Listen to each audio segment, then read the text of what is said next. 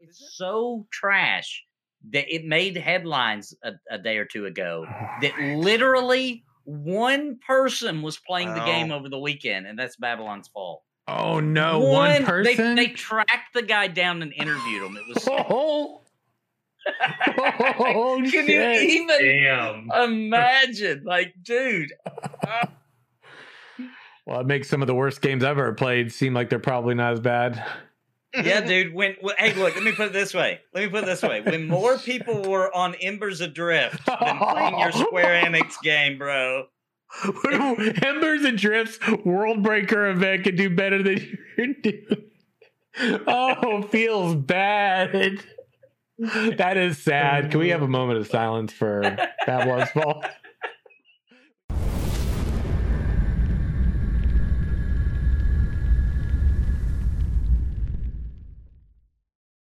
Welcome to the party. We are looking for more, your podcast for all things gaming with a focus on MMOs, RPGs, game development, and gaming culture. I'm your host, Phoenix, also known as Samorg. I'm joined today by our returning party members. Let's welcome back Renfell. Hello, everyone. Good afternoon. Welcome back the Nene Nathan. Nene Hey. Napalm. Glad to be here. Yeah. What what flavor uh juice did you bring today, by the way?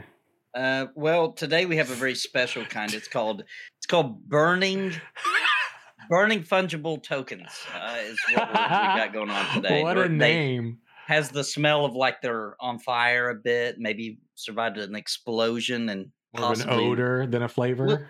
A little bit of the oil of like some train grease. Um, yeah, So kind of like whenever you eat something that's been smoked, it has an element of like that to it. Kind of that. yeah, just kinda- way more disgusting. Way 'cause, more uh, smoked disgusting. food is pretty good. So like a more That's fair. disgusting version of that. Yeah. Uh, also, welcome back, Daedalus. Welcome back, buddy. Hello, everyone. I think I just threw up a little, but it's I know. I had to like. Did you guys see me? Because our right before we started, Renfield started laughing really hard, and I was like, "Oh God!" I had to like not look at him and just. I turned the audio level down. I was like, if I hear him laugh one more time in the intro, I'm gonna lose it, and I'm not gonna get through it. Speaking of which, intros, before we dig in, got to give a shout out to all of the supporters here on Twitch, YouTube, and Patreon. Thanks so much for keeping the party's bags packed, provision stocked for all of our adventures here on the show. Um, speaking of the show, if you want to show it a little love, you can go over to the pinned post on our Twitter, which is over at the LFM show on Twitter. Look at the pinned post. You'll see all the podcast places right there. You'll find an iTunes review link. We greatly appreciate if you give us five stars, leave us a comment. We'll read that here on the show. Also, you can call in to 1 539 664 6801. Leave us a message. We'll play that here on the show as well. Um, you want to shoot some mail over, you can shoot that over to the LFM show at gmail.com. Okay. Gentlemen, we have been gone for a while, and I'm going to start this off with saying I'm sorry, everybody. Right, it was definitely not planned. It was kind of unavoidable. Had uh, a lot of electrical storms last week, which I was like not really wanting to run my PC that day as a result. Then the week before it was just kind of health stuff didn't really work out. So really glad to be here. We, but you know what that means is buckle up, Buttercup, because it's probably gonna be a hell of a show today. We've got couple pages of things I didn't want to make sure we missed. Um, so grab your drinks, right? Bio breaks, whatever, and get ready because we are gonna be we're gonna be digging in. We're gonna try not to make this a whole three hours or anything, but expect a lot of rants. And there's something, gentlemen, I'm I'm just I'm gonna tear it up in a minute, okay, on this first point. But before we dig into that one, why don't we catch up with the cast a little bit? Like what's been going on, everybody? Any any noteworthy highlights from your lives? Anything you want to share? You know, catch everybody up on, or even ourselves here up on. Yeah, I'll I'll jump in on that one real quick. So obviously, all things weave in the Void, we are deep into character creation on Sunday nights. For those who've been tuning into that, we're really close now. June fifth, we're starting that campaign. Books are out June first. Um, but however, we just started something new recently. Um, on Friday nights, myself, Nathan, Bounty Code, Sparrow, Kel, Vendini are playing P99 Green. We're all streaming it at the same time on Friday Nice. night. So if you like old school EverQuest, tune your asses in because it's it's it's fun. It's old school kind of a little painful, but also fun if you like that kind of stuff. And I can also say that we have a yet to be announced something revolving a, a certain wrath of a certain Lich mm-hmm. King that may be coming around the bend. So That's not what that's that. not what my character is called, by the way. And for the record, You're not the Lich King. I'm not the Lich King. Just because I want to raise an army of the dead and it's reflective of some of the Lich King skills and or abilities doesn't mean that that's my goal, right? But I can tell you in that campaign, it is my goal that if if if it's in my favor, and Nathan and you don't get to like this isn't your character, right? We're not playing. This your character doesn't know this shit, so you don't get to use this. But Right. it is my dir- d- burning desire in that campaign to resurrect my fellow companions and have them serve as part of my army if I can make that happen. If not, then I'm going to see how I can uh, manage to go full dark sim mode along the way. Um, on those Fridays that we've been having, we've been having a pretty good time. Sparrow seems pretty concerned about uh, about Yeah. that her what her honey badger. I'm like, look, if it dies and I can res it, I'm going to do it, especially if I can make it work.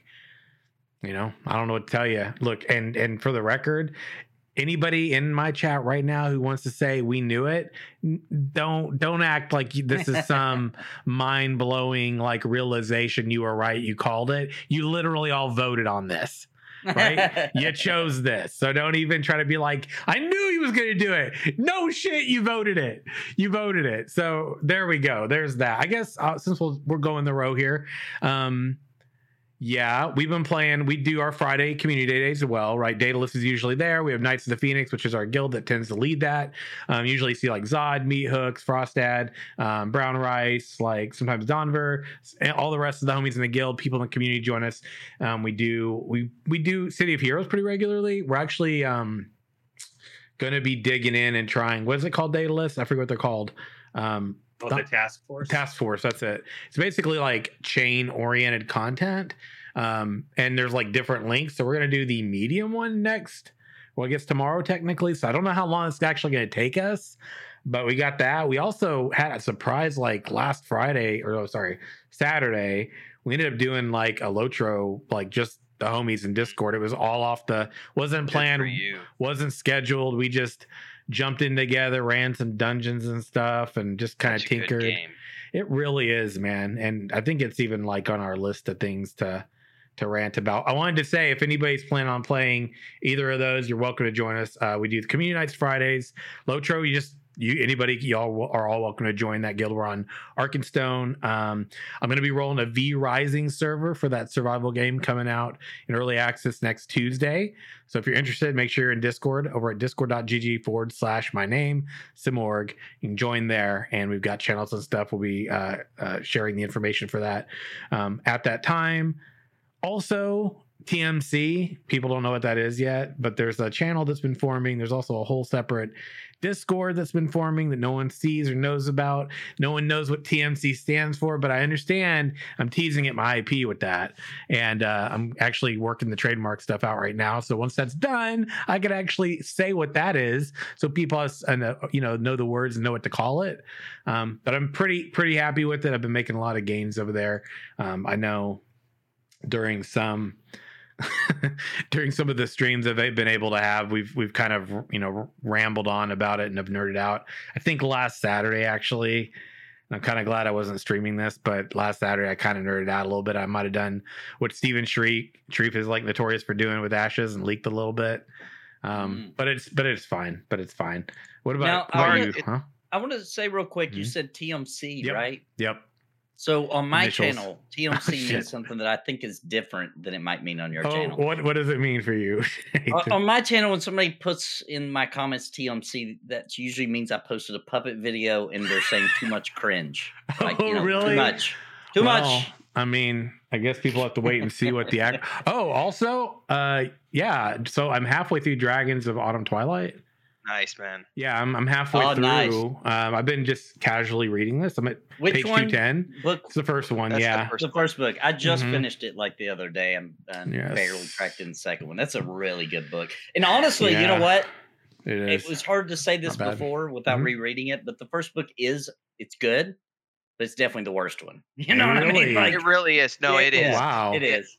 A- And I will say this too, especially if you get deep enough into reading Weiss and Hickman as a writing couple, that was their very first book together. Oh, they get wow. so much better because I mentioned this on our It last. wasn't bad stream. though. It's still pretty good. Yeah, it No. so good. Yeah, it's good. by the time by the time they get to the Death Gate cycle, which is a different IP entirely, there's 7 Mhm. books in that series. Yeah. They're they are like firing on all pistons by that point, and they've got this huge system with like all these different planets and worlds and magic Wow. systems set up. So this is really the start of what I would consider to be one of the best duology author partnerships I've ever seen in the past. The second one is Very first Brian book. Herbert. yeah, this is their not very bad. first book together. Yeah. Nice. The only other duo I've seen do such a good job is Brian Herbert and Kevin Anderson um, on the uh, Dune series, following up to Frank. Herbert stuff. But Weiss and Hickman, man, and yeah, the first book is the mm. worst one of the trilogy. It's, it's Yeah, and I'd forgotten that, but I started the second book, and you can see like this massive, like Nice. progress. I Like guess you could say like it's just it's just better. It's written like just more juicier details and things. like and I was like, oh wow, I forgot. I remember noticing that years ago, but I'd forgotten until until I was rereading it. That's cool. But speaking of books, real quick, I want to mention one more thing that I just Yeah. found out the other day. Here towards the end of the year, I'm pretty excited because the author I'm about to mention, everybody knows who he is, but he's not known for like fantasy. But Mhm. he did make a fantasy book one time, and it was really good. And it sounds like his new book may be dipping into the fantasy realm, and um, uh, it's actually called Fairy Tale, and we're talking about Stephen King what? and he wrote he wrote uh, the talisman which was a fantasy book and it was well actually he wrote two because there's that really old too? one the dragon's eye Yeah. i think or that was a that was like a super fantasy book um but anyway uh I, I was pretty excited to see it sounds like he might be dipping his toes back into fantasy as well. Nice. That's pretty cool. What about you, Daedalus? Um, just uh, finished moving uh, here, so just got that all situated. Got my uh, got my computer all set up. Did my first podcast from the new place on Sunday with uh, Yeah. Ashes Pathfinders. But yeah, just settling in there. Been hanging out with the uh, community with community night and doing a little COH. Looking forward to it tomorrow and. Yeah, just looking forward to hitting it up a little uh V Rising happening on So, Tuesday. You're moved in, which means we now need to circle back around to making a Oh. certain fantasy game in the D and Oh, D realm happen. Right. uh, a multi-stream of uh, Baldur's Gate 3. Uh, that that needs to happen this summer, ladies and we gentlemen. need to chat about that. Oh, yeah. this is true. Yeah, I I, I, will. that. I will look into that post haste.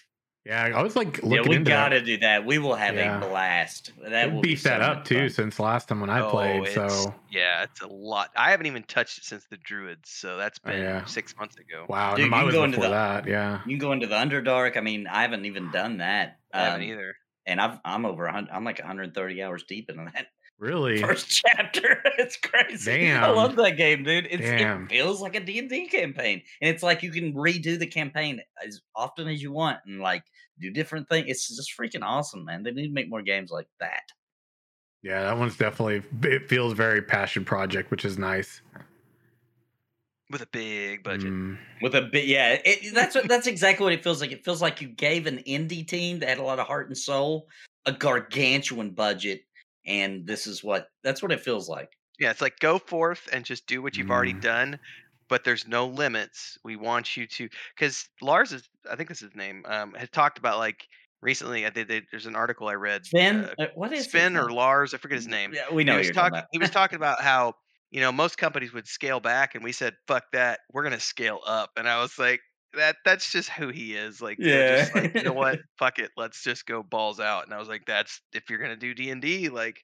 yeah. as long as they've got as long as wizards of the coast has given you that that clearance to say hey man just make a good game here's the money that's disney money right there i mean that's Jeez. just like yeah, dude. go forth and make a marvel game you know a tent pole extravaganza pretty amazing. It's good to see it. We talk a lot too about how like the you know D and D games really.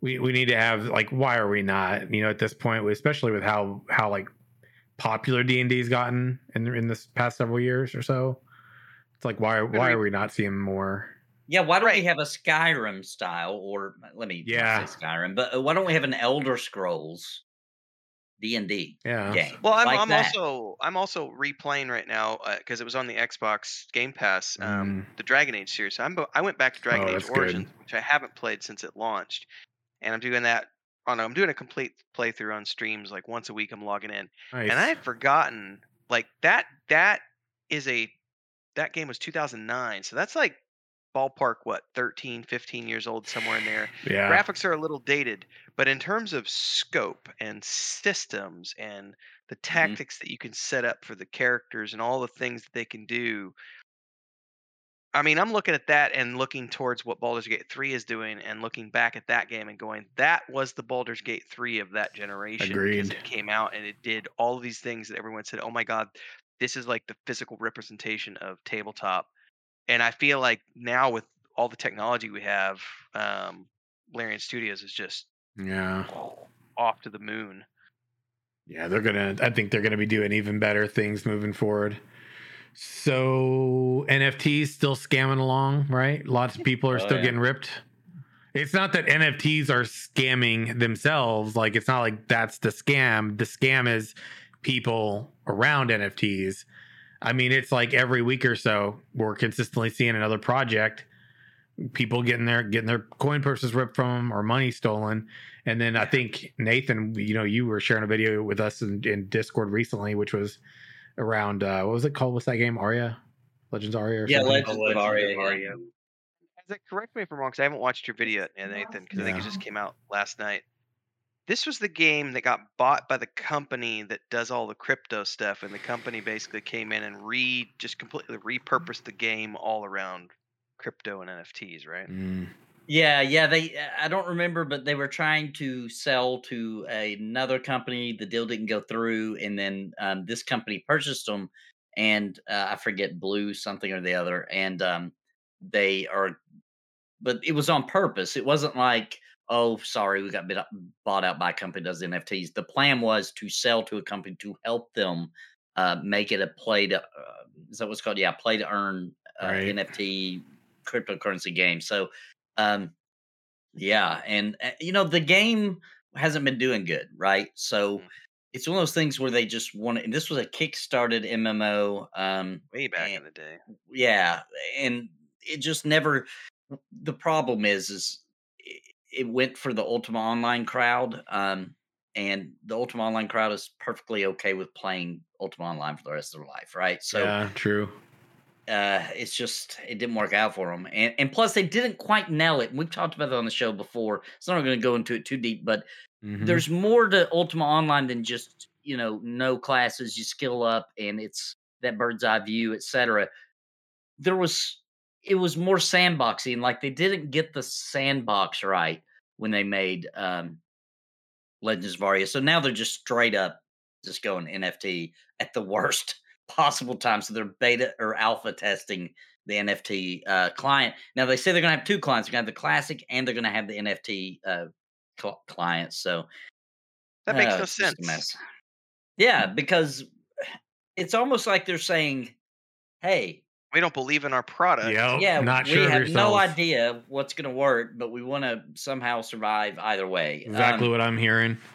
And plus, here's the worst part. All right, so the items in the game, your house, your plot, all that kind of thing can be turned into NFTs and sold Yeah. on their marketplace, right? But Legends of Aria is a full loot PvP game. Ew.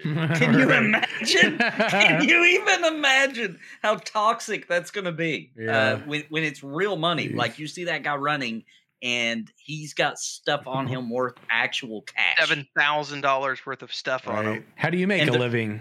I like I freaking murder people in games hunter. and take their shit. I'm a bounty hunter. Gee. You look down. loot. What happened? I got mugged Yeah. last night in a video game. Yeah, yeah. Why Yeah, can't I'm- you pay we your can't rent? pay the rent. Yeah, Yeah, we can't pay the rent, honey. Uh, I got I got robbed legally in a game I got allowed to be griefed. I got griefed, man. I got griefed. I can't pay my rent. People be like, "What the hell are you talking about, dude?" So that's what my video they'll launch was mainly about. It's like, guys, like you're making some really weird decisions here. Uh, do you what have you? Are, I think they're on drugs. I don't know any other Ah. plausible explanation. Isn't that the thing though, right? It's like it, the bandwagon. I avoid the bandwagons for a reason. And NFTs, whether you like them or not, they're a freaking bandwagon, dude. They're the new bandwagon. Just like Kickstarter games were on a bandwagon for a while, blockchain was the bandwagon. Now we're transitioning away from blockchain to like NFTs and blockchain. It's like the moment I see NFTs or NFTs or blockchain related to a game, I'm automatically like, nah. I, I like stuff outright. I'm Why good, can't fam. really good immersive MMOs become a a, a thing that is really popular for people to make? I know, mean? right? Come on. well, you know, there's this really there's this one that uh, you know proposed, you know, uh, a world that that could just you know really um, uh, beckon those who appreciate the old tabletop genre. Those those people who just want a really good, cozy experience with their friends. Um, in a really immersive world, they could gather around these fire, or sorry, ember stones, Mm. and embers adrift, right? They were if you look at Daedalus with this face palming, dude. They, they were going to, dude. I'm sorry. You guys, can I just say this for a moment? Have I not called it to the fucking to the T on everything up until this point? Like I actually am wanting to give myself a pat on the back for how accurate I am because I go with my gut, and this is why I'm saying this. Trust your instincts. Don't listen to what people say. Look for the evidence, right? You can't just be like, oh, they're using all these catchphrases because that's exactly what they're doing. Let's get as many people in here as we can. We're all about the journey of the friends. That means you don't know what the fuck you're doing. You don't even know where you're going. That is exactly what the translation I was getting was, right? And this is the thing. I even had, we did some Embers Adrift. They were going to do this World Breaker event, right? What Oh, did I say? I was like, you're not going to have enough people there to break the world to begin with. And you're probably going to boast about how it was successful. If you mm-hmm. want to break the world, you need enough people playing it to fuck the server up. That's the point of a world breaker event. They had their world breaker event. I think they had like 40 or ish, give or take, people. Good job. At, at peak. At peak. At- oh shit. Okay. Well, I mean, I was aiming high, but all right. I don't think they they have to date refused to confirm numbers. In fact, their press their little press release that they posted in the forums just said a large amount of players and and people there's a, some comments in the thread at massively it says well until you quantify what a large number of players are Right. not- there's nothing to brag about because your official screenshots the official screenshots that they have shared on their twitter account i counted 38 Yes. people in the largest gathering in screenshots. Oh and and they do they do quantify that by saying these players were way from the newbie experience because we didn't want to clutter that up cause performance issues um, Hate to look because we've all seen i am going to criticize at this point and if they want to whatever if this is let me say, let me let me let me rephrase that. I am going to criticize using other people's words because if you've watched any you of go. their streams the number one thing that their lead programmer tells everyone to do is turn off the grass, turn off the shadows, turn all these things off, and that'll give you the performance you need. You have an unoptimized train wreck. And if you can't have all of these people in one place because it's causing everyone's systems to shut down, your game isn't working. And right. the whole objectivity of a world breaker event is to break your servers. But like you said, You're trying to you avoid need it. more than 50 people. you need more than 50 people like I- think what, made me laugh was the commentary of of you know our great networking stack held up Yeah, yeah, where they were like, "Oh, it's a testament to our networking stack." Like, dude, I bet Oh, you guys man. u- are just using the Unity built-in one. Like, you know what I mean? Like, shut up, shut up with your nonsense. You know, uh, i the- can neither confirm nor deny that I just, I'm guessing. I'm just guessing based on Right. the performance because I, I have played in undisclosed MMOs in Unity using the the regular network stack, and that's what I Mhm. felt was what that game is showing. Um. Dude. But dude, the funniest thing to me though, out of that whole story, is what Renfell said when they said, "Oh yeah, we got for the screenshot, we got away from the new play." I thought it was a world breaking event, so why don't you clutter everybody together and break the server so you can the you know, get your data. Yeah, so you can get your data to try to fix and make it better.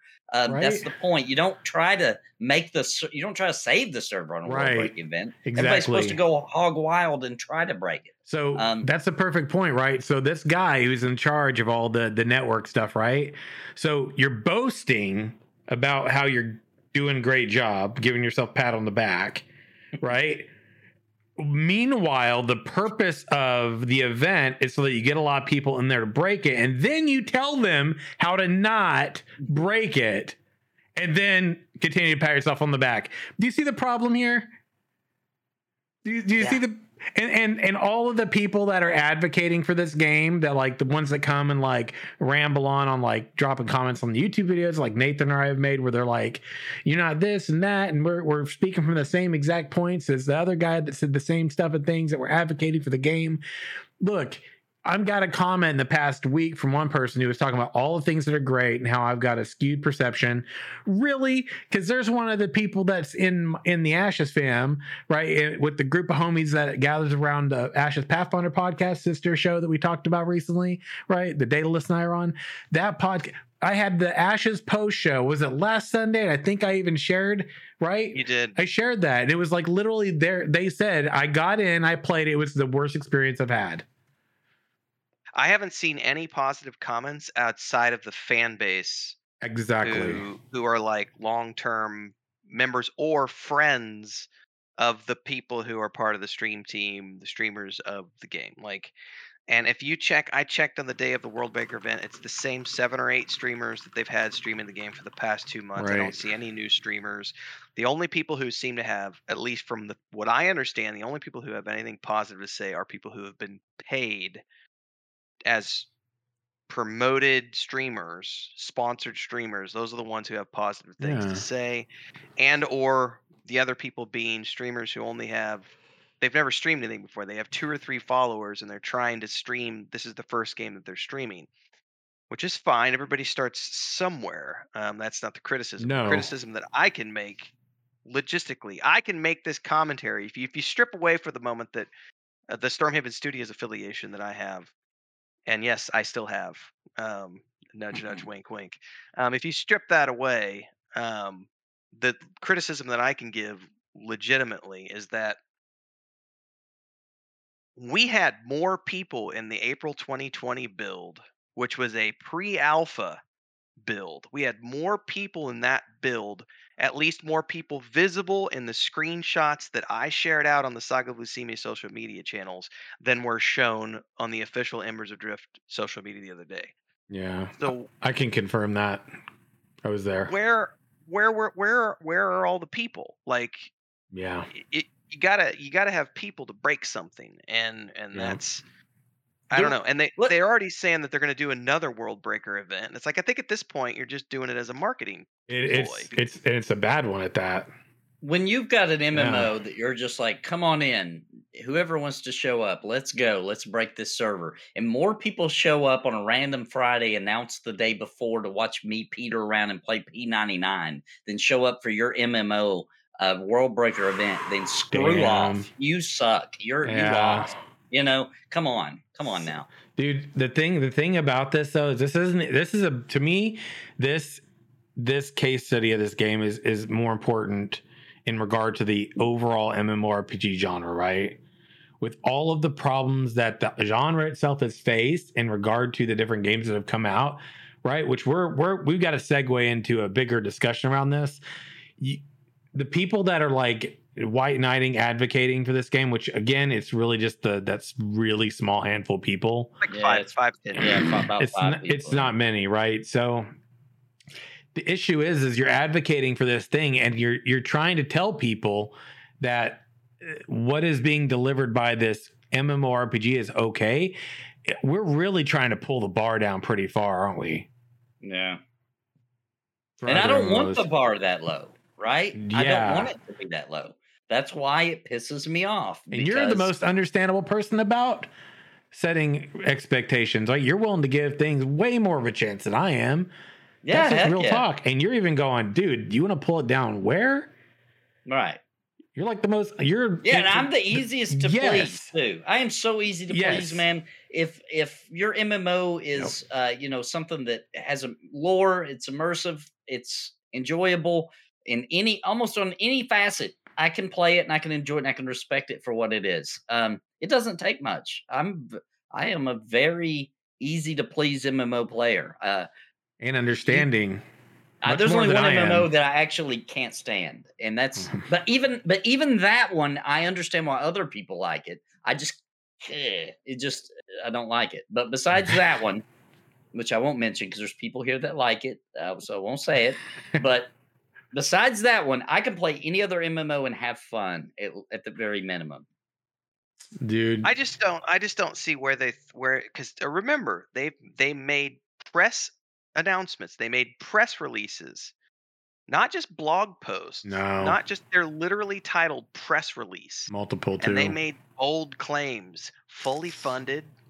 but- yeah. Okay, fully funded, But they can't afford animators. but they by can't way. afford Is it animators. That's not fully funded. No, like you can't just be like, like you could say that about anything. Then, right? You could be Contradictory. like, I'm fully funded to uh, build my own uh, power plant, except for I don't have engineers to do it. Right? Shower like juice that's plant. not. shower juice Then plant. you're not.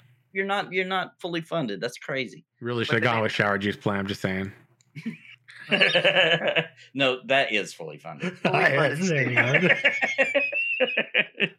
Then there was the Well um, it was the fully funded statement, and then they made the uh, we're launching in early to mid 2022. We're already in mid 2022. We We're are. in May, ladies and gentlemen. That's a good. June point. is the six month mark. That's Sure mid 2022. It's like two weeks away. Where are all the zones? Where are all the things? I I've read the patch notes, and it's a bunch of. Oh, I, I want to refactor. By the way, the game has been refactored. I can't even get into that. It's been refactored so many times. It's ridiculous. Like we we can't do this, that, or the other because we're waiting on Unity to fix this, that, or the other, and we still got to do this, and I still got to refactor the skybox, and I still got to do this, and I got to refactor this, and I got to redo this, and I got to redo this. And I'm, oh, by the way, we still got to do art passes on these six zones, and we're gonna get those in, and blah.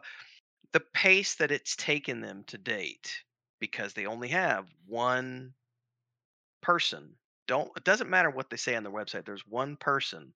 Log into their Wednesday night builds. There is one person who's doing all of the lift lifting for that, for the coding, the everything. There's one person. It's the same person who, for you know, I I I am limited in what I'm allowed to I say. know. I There's know. there's a reason that that one person won't let other people be involved in the process.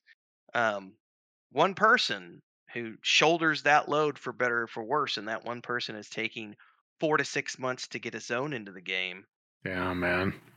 You've, if if you're still trying to add six more zones plus a city to get your, you've got two weeks. Two weeks, you've hit the deadline for the press release statements that you made at the middle of end of last year when you claimed that you were fully funded and launching in early to mid 2022. Like Yeah. From my perspective, there's not that much different about the game either. And I mean, not from the amount of time that's gone by. It's just. and I, I gotta agree with chat on that too. The Ashes uh, HQ website is way higher quality than the Embers website. Thank you. is a fact. Thanks, friends. That is Put a lot of work in on easy it. to. It's an easy fact right there. Right. And uh, Do, do they Yeah. still have the little where they copy and pasted like, a, or they just put up like a text block? and oh my still- God. You remember that? It's actually the guy who's the. You remember that? I showed you guys. Do you remember when I, I showed you it's that? still there. Yeah. they literally had a template for a site. How do you know this? Because anybody who uses a template, when you go and use it and you plug in like lorem Yeah. ipsit, that that whole like Yeah. dialogue that's just random, garbled, whatever. There, it that is literally what's there for one of the people that's been there since before. I even knew about the game. The the the Robert guy, I think is his name, right? It, you got um the Mhm. other dude, and then you got that guy, and it's just this like garbled mess. Like you got to the point where you're gonna go promote this and to get people on board, and you didn't even have you didn't even take the whole five minutes. You as an individual, you didn't go in and take five minutes to write up a general summary about yourself and just fix that. You didn't have five minutes. You could have at least just left it blank. You didn't have to leave Or- in the Lorem Ipsum. Or uh, yeah, I mean, you're talking. That's like what a couple backspaces and deletes, like, and you didn't have, and then save the site. Like you did not. You were so like that does not bode well for the project. And this is but one of many points I have made, and that's why this is bad for the genre, in my opinion. Because you're not, Not even. look. It's not like this is basic. This is like be, this is like basic basic. Somebody asked me the other day if I was, you know, ashamed to have my name attached to it, and I'm like, well, to be fair, the what exists now, Yeah. a lot of that is if like Simmerk was just saying, not a lot's changed in two years. It has a better paint job, but all they've done is, you know, if you know, the campfires are now called ember rings. Um, they got rid of the skill based system and moved to a some sort of arc type system. So that's kind of a tweak. That was a move away, but everything else that's there now is all based off of the original design works that I wrote. And by the way, most of the people who are on that team right now were not there when those design documents were written. So oh they can't you know it's it's like all those people are gone you know so it's it's just an interesting thing where claims are being made regarding designs and and mechanics that were already in place two years ago and have not changed they just have a new paint coat on them um yeah i mean it's it's not really any different it just doesn't have Mm. magic anymore and they have a handful of new zones and they changed the campfires to be called ember rings oh and you can't there's no npcs anymore like you, you just talk to tables tables yeah there were people advocating for the tables like this is the thing you know i remember some of these games that were actually making some of these like types of like stress events we want to break it like i remember mortal Sure. online 2 is doing that like you have I've- to. yeah but like do you see the difference like this is the thing there are a lot of games that have have done these types of things right but like again the approach is just completely wrong you need a community that you're engaging with and bolstering. And this is the problem. They're focused on the small little group. This is kind of what actually Camelot Unchained's problem is right now too by the way camelot unchained is also so like they've made some bad mistakes they've been in this a lot longer Sure. they've made some pretty big mistakes. Their problem, from my perspective, is that Mark Jacobs and the rest of the team, they're only really focused on engaging in the backers that are currently testing. They don't really care about engagement. And that narrative is shared within some of those people that backed, as evidenced by those people themselves to me, that is showcased in how their sentiment is towards the greater MMORPG community. It doesn't matter. It's not say- important. And it's like that's the problem. I will say this though for Camelot Unchained, at the very least, they stream on their own Twitch channel. True story. Like, Yep. what what's the point of having a Twitch channel if your community manager is never actually going to stream on your own Twitch channel? Like, true. community manager is only ever streaming on her personal Twitch account. Yeah, that's weird. Never ever streaming on the official company branded. That's strange. Which you should have been doing Like- for a year now, right? Like what? Maybe because it's maybe because it's Yeah. embarrassing. Oh boy, don't open that door, bro. Those, I'm those, just those words did not come out of my mouth, so I'm I'm, just gonna guessing. sit here. But I would be embarrassed if I was supposedly that close to launching and call, making all these claims about a World Breaker event. And then I log on to the official Mm. uh, planned stream, and five people show up. dude. Yeah, because Camelot Unchained did does better, and they got a lot of people upset with them too. I mean, yeah, they like really slapped their audience across the Yeah, face with yeah. like their own genitalia kind of situation. You know, like it was oh. bad. It was so Oh, bad. Stay still. I got to bat you across your own face with yourself. That Dear really, Lord. I mean, that really is what they did, though. That's like the perfect way to explain what they did to their off community. Baby powder. Dear- I'll tell you that, right? well, since we're kind of entering into this inappropriate sexual innuendo Sorry. point, Sorry, sorry, is this sorry, a good sorry. time to talk about the Tifa statue for Final Fantasy that we Yes, saw? it is a good time. Oh my Look at goodness. this, No, y'all. That wasn't made by Square Enix. No, it wasn't. But also, But they did get the license to do it. Yeah, dude, dude, just look at And I they got shared it. approval. Like They got approved. oh god! Like I know Tifa's a thirst trap, okay, but But she's a respectable character, though. I kind of right? feel like they depends on degraded her a bit. it depends on what version of Final Fantasy you're true. Watching, whether or not she's mm. respectable or not. Because I've seen some versions where fair. she is not respectable, ladies and gentlemen. The options, yeah, you can choose May- some. may- there may have been disrespectful some options. websites I went to that had some. oh yeah, yeah, yeah. I mean, the official Tifa Oh, is a Official Tifa is, respectable yes. character. He's a that- respectful waifu, you know. and, and you know, you know what? I I sometimes will play a game like Final Fantasy VII just to go back and see my friends in the game. You know, and I consider Tifa that. a friend of mine, and so this is so Yeah, disrespectful. I, I, I I agree with you on that too. I you kind of want to get in there with your homies you went on the adventures with back in the day. Wait, wait, wait. Hang on a second. Wait a second. You want to get in there with your homies? Like, where is this going? Because I'm, um, Oh, no. I'm, I'm, You're taking this is the Dark Ren. There's already Showing an NDA on that conversation. There is no NDA on this, y'all. All right, there's no, there's no NDA. Which, by the way, can we for a moment here? So the V Rising server, y'all know what it's gonna be called. Daedalus knows. He came up with the name for it. You want to share it? I do. It's called the casting coffin. Because yeah. So casting coffin will be the server, uh, the official server of this uh, community when we go in and play.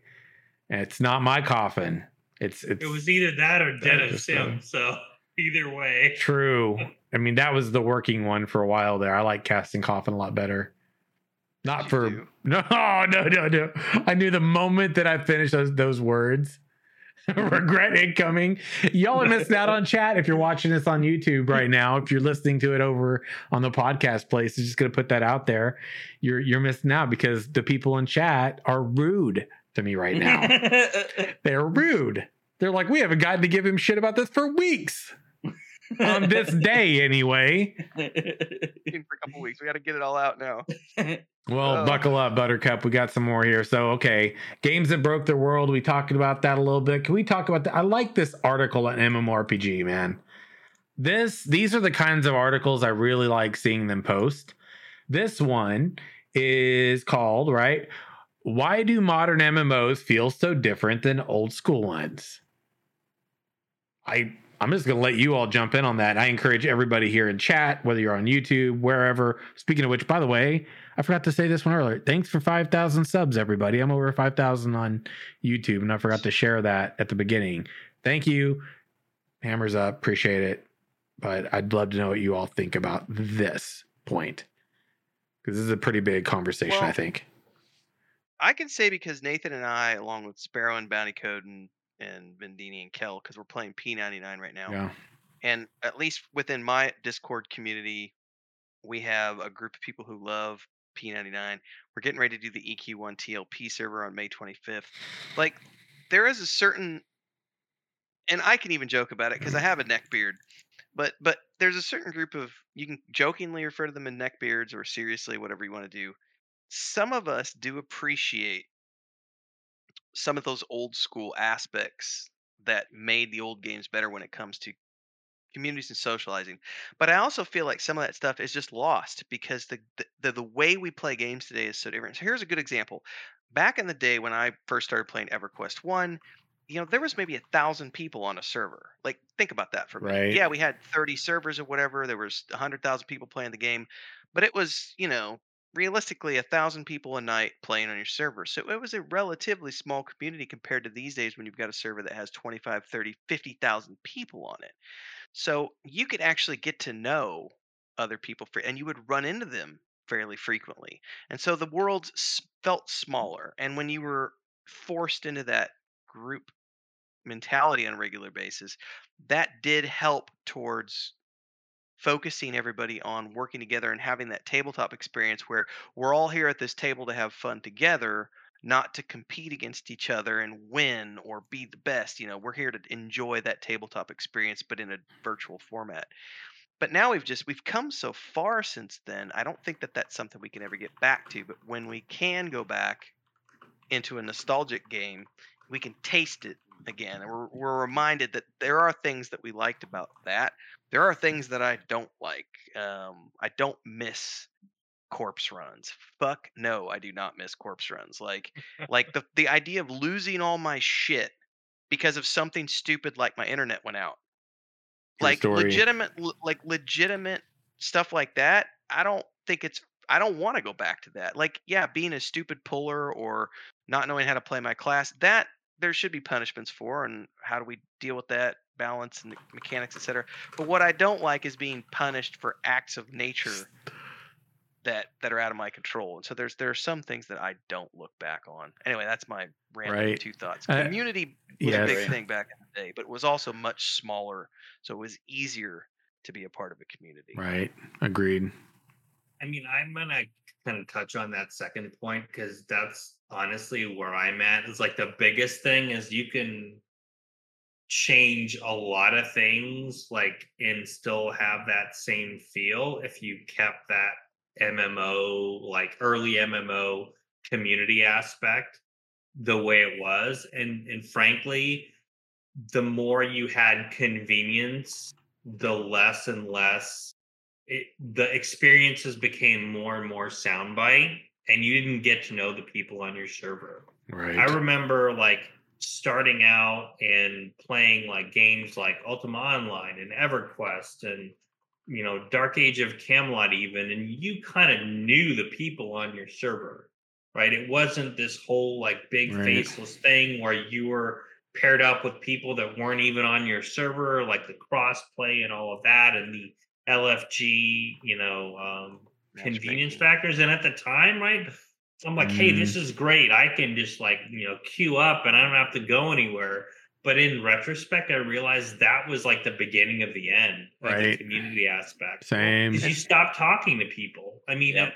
how many dungeon runs have you gone on in mmos today where you're paired up with random people Mhm. and nobody says a word for the entire run It's one of the reasons I hate grouping in Star Wars: The Old Republic because as much as I love that game, I've played that game since it launched. I have never seen the same face twice in like 12 years of that game ever. Yeah. it- because it, they're one and done. Correct me if I'm wrong, but isn't the upcoming Wrath of the Lich King classic experience? They're not gonna have the looking for. They're not gonna have the matchmaking Yeah. systems, correct? Correct. yeah they're not because they realized that that was they even admitted it in the in the Yeah. and when they like Listen to the community. Yeah. yeah they said like you know that in in retrospect On this one, they are though. It's a fair. They are listening to community on this yeah one. yeah I I actually really do think that um with the buyout and everything going on at Blizzard that we they I'm not going to go so far as to say that retail is going to make a big comeback, but. I will say that I do feel like they're they're they are legitimately going to try to make that game better. Um, Yeah. What better is, who knows? I Um, do think that they're working on retail too. I mean, I, I hate to admit this, but I do think that they are making efforts as I- well. they're gonna they're trying yeah, Yeah. so uh, i i think with the old school mmo thing though is that i don't want the developers to design their game worried about my feelings okay screw my feelings right design your game to where it takes it- it's challenging and it's uh you know you tuck away secrets everywhere and you don't give a crap if people find them or not and don't don't care about like me and how I feel and I didn't get a level today and I didn't get my piece of loot and I didn't get my daily reward. Who cares, right? Um if you didn't earn it, you don't get it. Period. Didn't because all the, I have not played this. The three of you have because I was in the Mhm. middle of moving when it when it was going big. But correct me if I'm wrong here because Elden Ring didn't have any hand holding.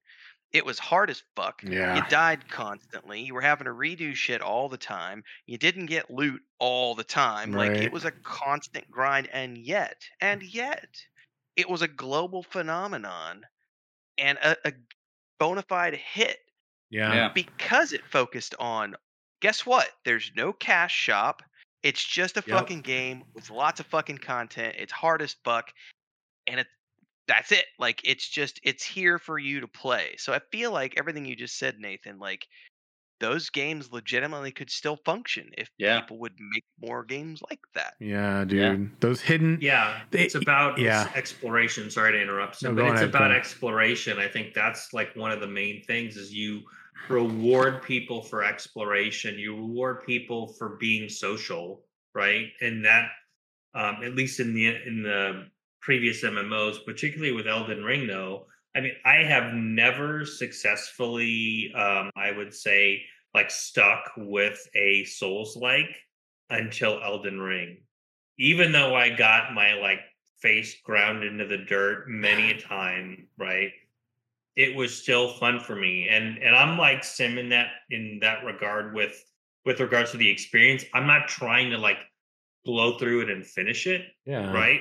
I'm taking it in time. I'm like, hey, if I'm in the mood, Yep. just to do like a little, you know, exploration and kind of see, um, you know, see how my build is working in a new area, I'm gonna go and do that.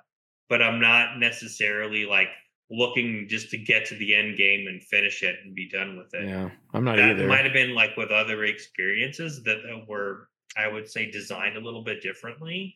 But with with regards to Elden Ring, I think that's honestly what's also missing in modern MMOs. Is there's very very little to discover anymore. You've got you know a bunch of add-ons, which again it's a little hypocritical because I loved my add-ons in World of Warcraft, but now I'm realizing again, right in retrospect, how all these little things kind of added up to an experience became less and less relevant and more just about achieving a goal. And that goal wasn't necessarily fun. It was like, I need to do this thing because I need to be relevant, as opposed to I need to go and get on and have fun with my friends, which is frankly how vanilla WoW was for me. It's like yeah, same. it wasn't the fact that I'm like, oh hey man, I gotta go raid this weekend. I gotta get my X, Y, Z done. I mean, all that happened, but it was like, hey, you know, tonight I'm just gonna hang out, I'm gonna log on and I'm just gonna do dungeon with some friends. Yeah, and You there know? used to be so many things to do Yes. that Yeah. when you logged in, you didn't know what you were going to do a And- lot of the times. and and and and it wasn't always about here's the thing that pisses me off about modern games modern games everything is about i need to make forward progress continually as quickly as possible otherwise i feel like i'm not doing Yep. anything in the game do you know how many times i used to log into everquest way back in the day not because i was going to be focused on leveling my character that night but because i was going to log on i was going to hang out with friends we were going to practice some language swapping we were going to buff newbies at the Priest of Discord lift in Kelethin. We were going to go craft items for each other. We were going to do things that didn't have anything to do with moving that experience bar whatsoever. We didn't kill a Yeah. single monster. That might go two, three sessions in a row. We just logged in for the community. And that, that as I don't know where that got lost in the shuffle. Um, but now it's like I've had so many people, like we had a guy join us. We were, um, uh, Saturday mornings, Sunday mornings, I'm playing P99 with alt groups outside of the group that I mentioned earlier that we're doing on Friday nights. And and we were in the West West Karanas at this bandit camp that's kind of there outside of a farm, and we were just having fun, just hanging out. You know, four or five of us. We had an empty slot that morning, and a random dude um, uh, sent me a tell and was like, "Hey, can I join?" And he was like level 15 or 16. The rest of us were like level 12, and I said, "Yeah, sure, another person, great. There's plenty to go around." he he gets in the group and he only does like three kills. He's like, "Hey guy, the X guys, hey guys, the XP sucks. I'm gonna head out because I can get better XP over here oh. Oof. soloing doing this over here." And it's like, you know what? Get the fuck out of here. I don't want you in my group because if the only thing you care about is how fast your XP bar is moving, then you're not a fucking person I want in my group. I don't care Yeah. about you. Well, it's like people in the world, though, right? Like I'm around because of what I'm going to get out of it, and then when I'm not getting what I want out of it, I'm going to dip. Right? I'm here for what I can gain, not because I, this is like one of my biggest things. Right? This is why I like re-rolled a new guild. This is why I made a bunch of changes around the By end the of way, last kudos year. to you on doing that, man. That that was a good decision. Yeah, like that was that was there were a lot of underlying things that were going on, and at the at the heart of it was that same narrative. It's the same one that I experience. Eh, Like I don't want people like that around me playing Ashes in the future. I don't want people like that around me when I'm playing Lotro or City Heroes. I want people that are looking forward to jumping on, getting on, having fun with their homies. That's exactly what it's been like for this year since I did that reroll, and I sleep better at night as a result. I feel less stress as a result. I, you know, feel that the relationships are much more authentic as a result. And I feel great about that. I am good with it, right? Because quality over quantity for me.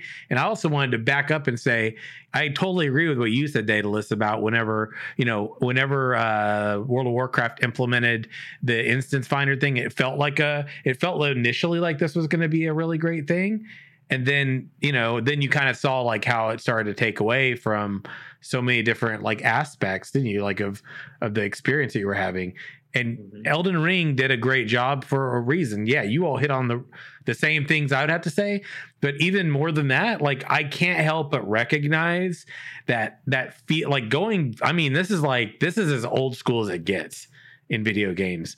The earliest Nintendo games I ever played, right? I believe Elden Ring is such a success, not just because of From Software and that and their history with Dark Souls, not because of the nature of the game being an open world Souls like game. I think all of that is like secondary or tertiary to the primary reason why.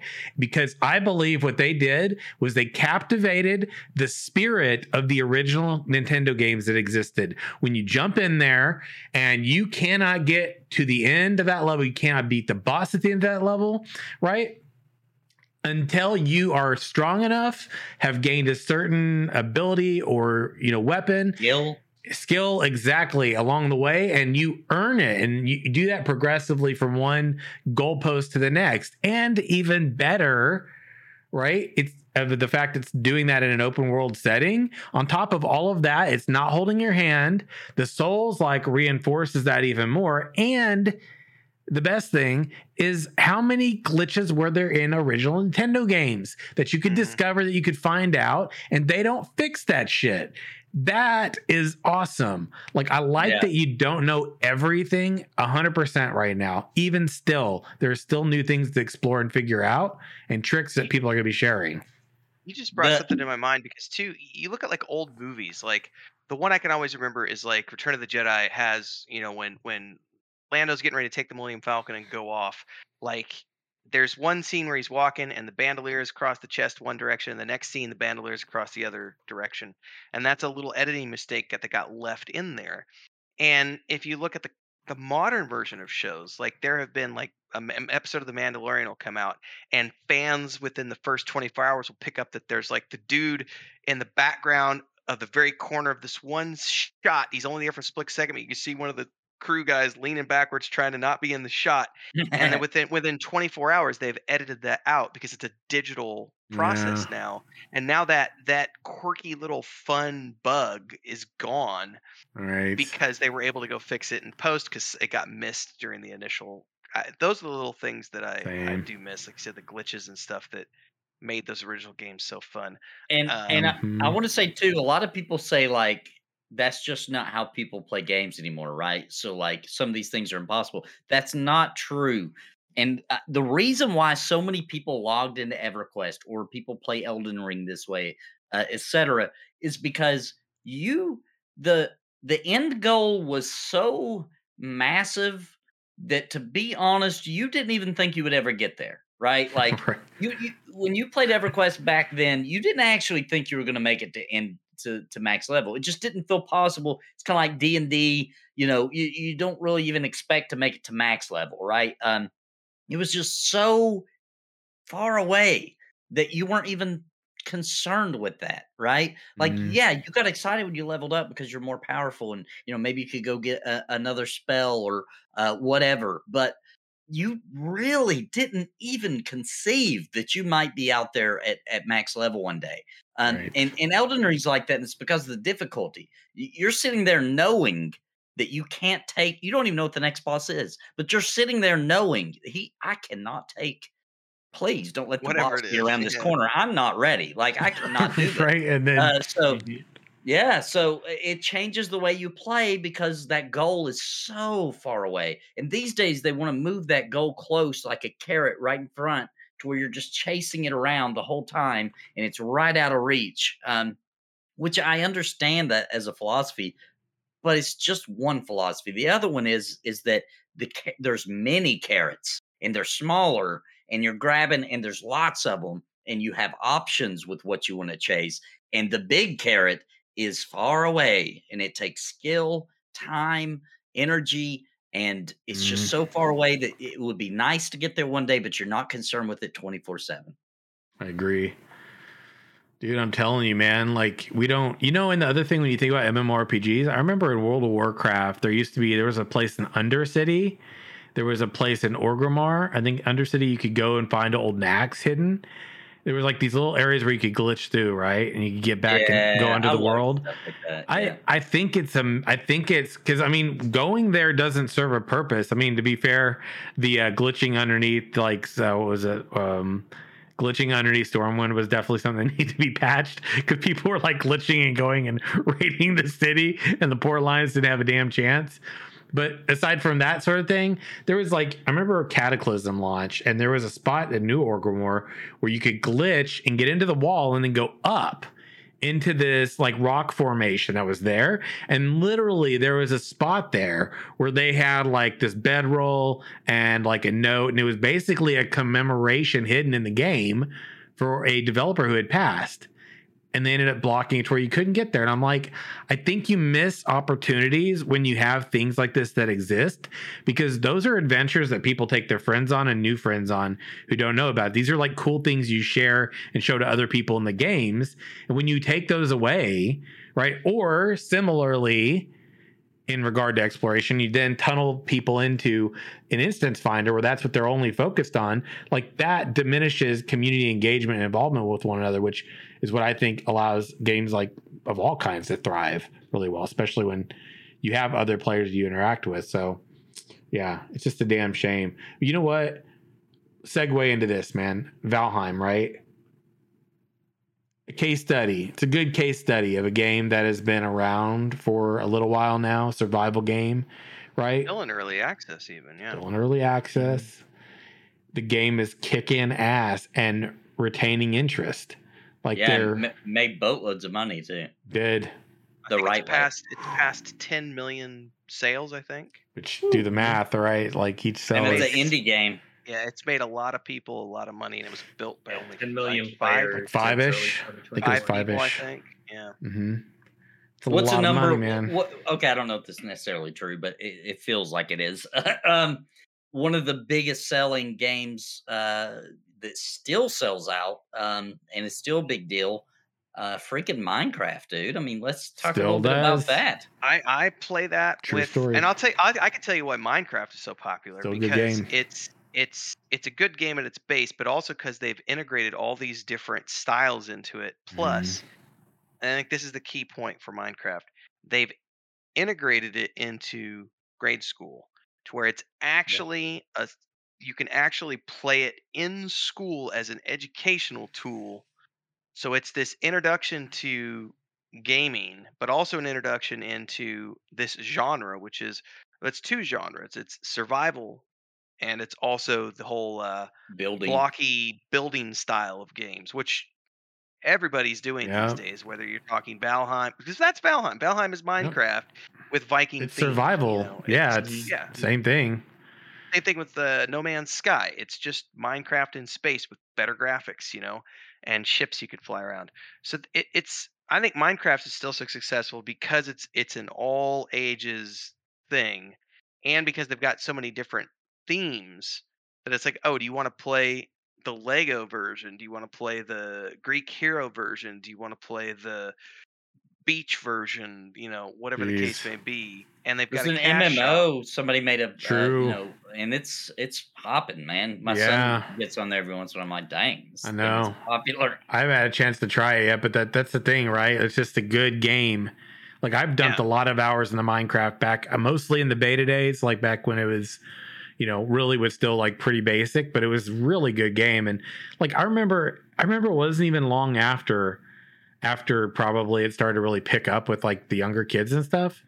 To where like you had some crazy videos on YouTube, like someone made an actual calculator in the game. Hmm. Like you Good could work. I Yeah. mean, you, the fact you can do things like that in a game, that is just, dude. what blows my mind because I play this on Saturdays with my nephew. He's six, right? So he spends his allowance and he goes out and buys Minecraft books. And he watches Minecraft videos all the time. This is why we bought it together, my Mhm. brother and I, to play with him last year because he was just obsessing over it because he was playing it at school with his friends. Yeah.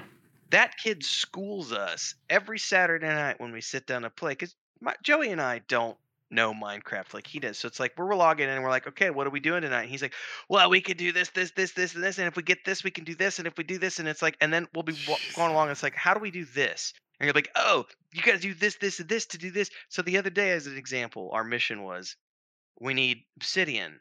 How do we get obsidian? Rather than going online and looking at a wiki, I've got a little six year old who's like, well, you got to take water and it throw it on lava, and that's how you make obsidian.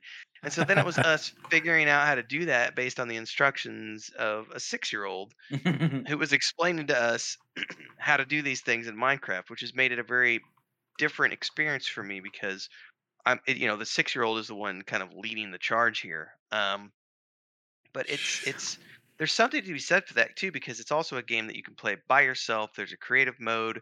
You can play with friends. You can open it up and have it be a like Yeah. the MMO thing. It Yep. can be completely public.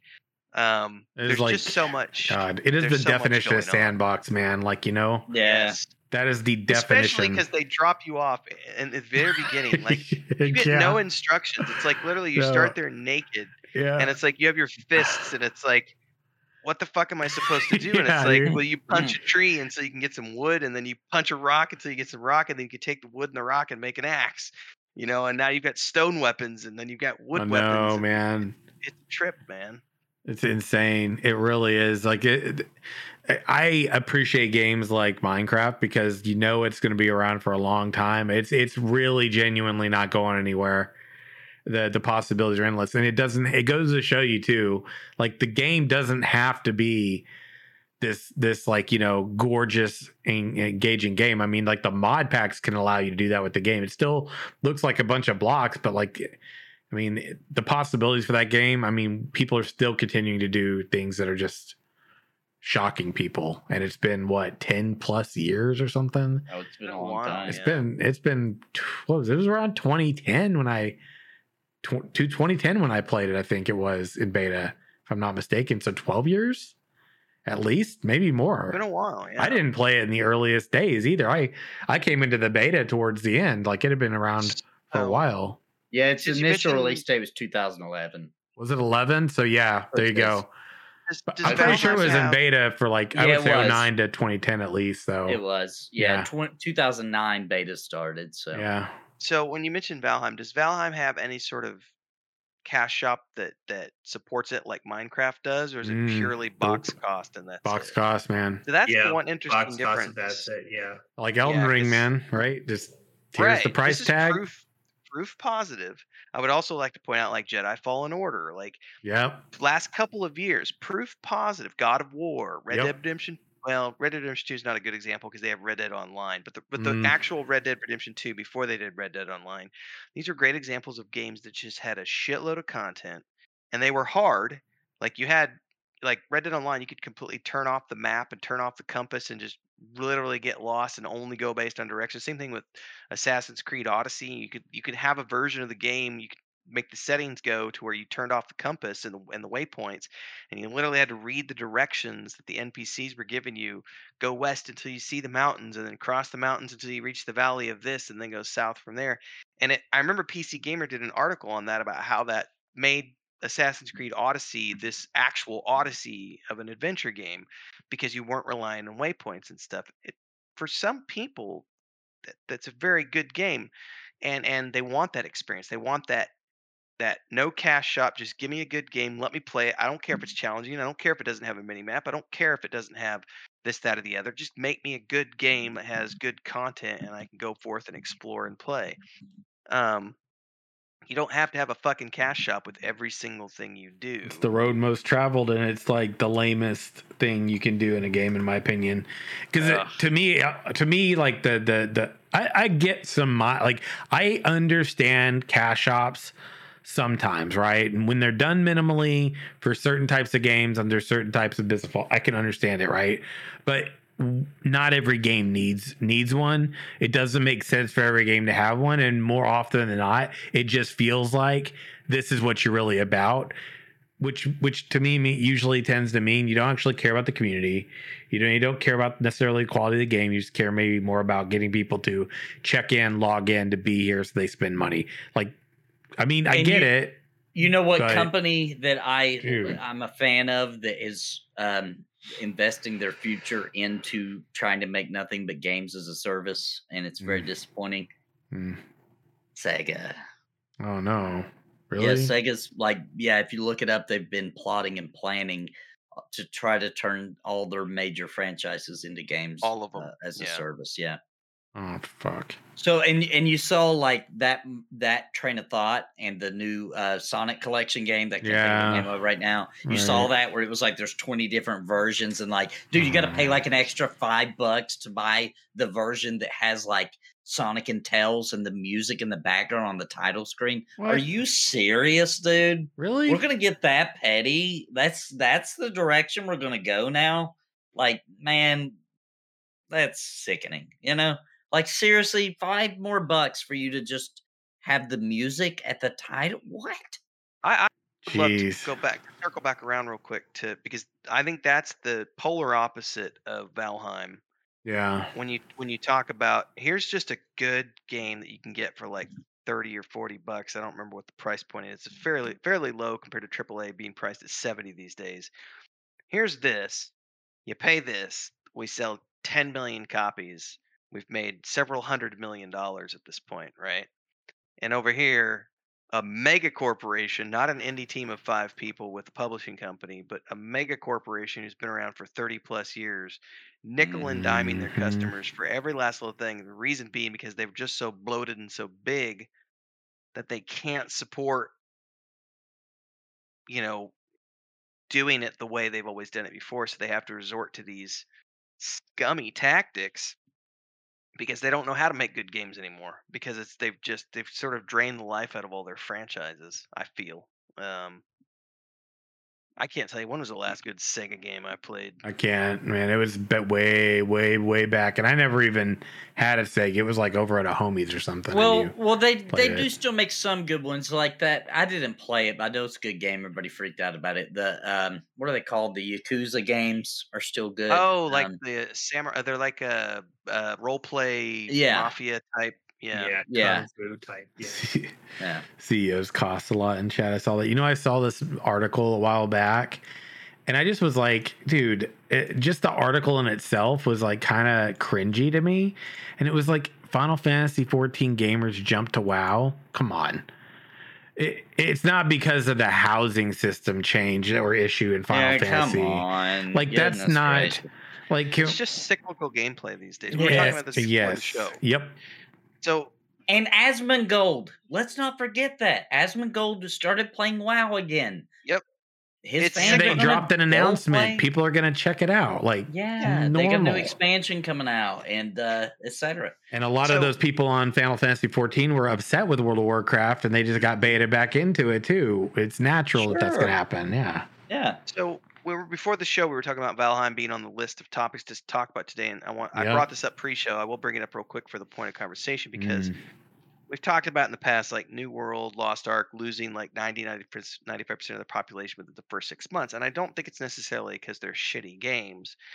It's the cyclical nature, and Yeah. there was an article that was over on MMORPG.com recently, which talked about the Last Oasis devs coming out and complaining and saying that they're going to completely gut the entire game and revamp the entire experience because they've gone from 30,000 players on Steam every day at launch, which was like a year, maybe two years, maybe three years. I don't. It's been a little bit, and now they're down to the 900 to 1,000 per day mark. So they've mm-hmm. lost. You know, they've gone from 30,000 to 1,000. Let's just put it that way. And for a small indie team, that's a big deal because they just don't mm-hmm. have enough people playing the game. And and what bothers me is that in the development post, the dev is the devs are going on and on about how oh it's because the game's you know we think that we think that these things in the game are wrong and we have to revamp those and i don't come think that's the case No. i think it's just the fact that people play games in a cyclical nature these days and you can be hot for 90 minutes yeah. and get 30,000 people but Yep. if you don't have a core even if you have a good game at the core Yeah. you're not going to retain ninety percent of your audience. They're gonna go play whatever. Guess what? Next month, another game is hot on Steam, and then the month after that, another game is hot on Steam, and people are gonna play what's hot, and they're gonna cycle through those. I got three free games today on the Epic on on the Epic Store. Yeah. Three free games, right? Yeah. And on top of that, I have a subscription to Lord of the Rings Online. I'm playing P99. I'm getting ready to sub for EQTLP. I just dropped a sub on World of Warcraft Classic today. Um, you know, I got sh- I got games coming out my wazoo, and I'm not I'm not worried about some game called Last Oasis. You know what I mean? It's like it doesn't matter if it's a good game or a bad game. People just play games differently these oh, days. yeah. I do, I do. Speaking of people playing games on Steam, this absolutely has to get out there in case there's anybody didn't know because this is hilarious. Okay. So Square Enix, not too long ago, maybe like a month ago, maybe less than that, released a game that is total trash, and it's so Oh. trash. What it's it? so trash that it made headlines a, a day or two ago. Oh that literally one person was playing the game over the weekend, and that's Babylon's Fall. Oh no, one, They, person. they tracked the guy down and interviewed him. It was. oh, oh Can shit. you even Damn. imagine? Like, dude, Well, it makes some of the worst games I've ever played seem like they're probably not as bad. Yeah, dude. When, when hey, look, let me put it this way. Let me put it this way. When more people were on Embers Adrift than playing your Square Enix game, bro. Embers Adrift's World Breaker event could do better than you're doing. Oh, feels bad. That is sad. Can we have a moment of silence for that Babylon's Fall? We can't. We're laughing too much. Okay. kinda choked me. Holy shit. How, how bad is that, dude? That is outrageous. That's Oh, actually really sad. I feel really sad for this game right now. Right? uh, You know, kind of feel Well, sad that Embers dude, and Drifts actually read- doing better than something else now. Actually, too. Dude, Jeez. when I read it, it made me so sad. I almost bought it. Oh, I was like, God. We're laughing at a, oh no, Meadows is totally right. Y'all are laughing at a funeral right now. Oh my god. You know what I feel like? I feel like the people that rated that in-game funeral event on the World of Warcraft Illidan Yeah, server yeah. back in the day. They were all having a moment of silence for their fellow gamer who had passed, and then this raid comes in and just kills everybody in the game. Feel like I'm the guy that killed everybody in the game and is laughing about it right now. Maybe not the one that killed it, but definitely laughing at the video. I actually cried. Yeah, that was good. That's a good segue, though, to talk about um, something related to uh, subscription services or passes, right? Which we were talking about. So there was a couple articles, and I'll try to drop them both down here. Um, but Xbox, right? I think Nathan was talking about this in our DM chat. Was talking about Xbox is trying to with releases, so they're doing this like really what I consider. I agree with you, by the way. I feel like this is risky. If you're gonna like include it in your pass, let people get these brand new games at launch, and then you got like PlayStation going, yeah, that seems like a bad idea. We're not really on board with that. I'm going, kind of feel like y'all are maybe a little bit smarter about this. uh, there's a really good point to this because it, there was an interview that was done maybe two weeks ago from the guys who just did the the remake of Oddworld, which by the way, mm-hmm. the Oddworld games were amazing, but the remake came out as a PlayStation Plus exclusive went for the PS5, and the the guy the the creative director for that project came out and said it was the worst decision they've ever made and he wished he could take it back because it was something like i think he said something like 3 million copies were downloaded during that month and the amount of money that they got from PlayStation to make it an exclusive was nowhere near the amount of money they would have made had they sold 3 million copies of the game and he and as a result they're not going to be able to make a sequel because there's just no money to make it. And so I've read a few horror stories like that where the companies who are making these games get an offer from Xbox or PlayStation or whatever to have that exclusive moment in the spotlight to be the game of the month. And it might sound like a chunk of change, you know. They might be offering you seven hundred fifty thousand dollars, five hundred thousand dollars, and you're looking at that going, "I can make payroll for the next six months off of that." Mm. awesome. But then you have five million copies of your game that get downloaded, and you do the math on that and said, if I would have sold those at fifty dollars a pop. You know, there's twenty five million dollars there minus the fifteen percent we needed to pay PlayStation for their cut of the pie. You know, we could have made twenty million dollars versus five hundred thousand. You know what I mean? Like when Yeah. you do that kind of math, it makes your asshole pucker, and you're like, oh, that just doesn't feel good because I just got shafted. You know, like that's the the shitty side.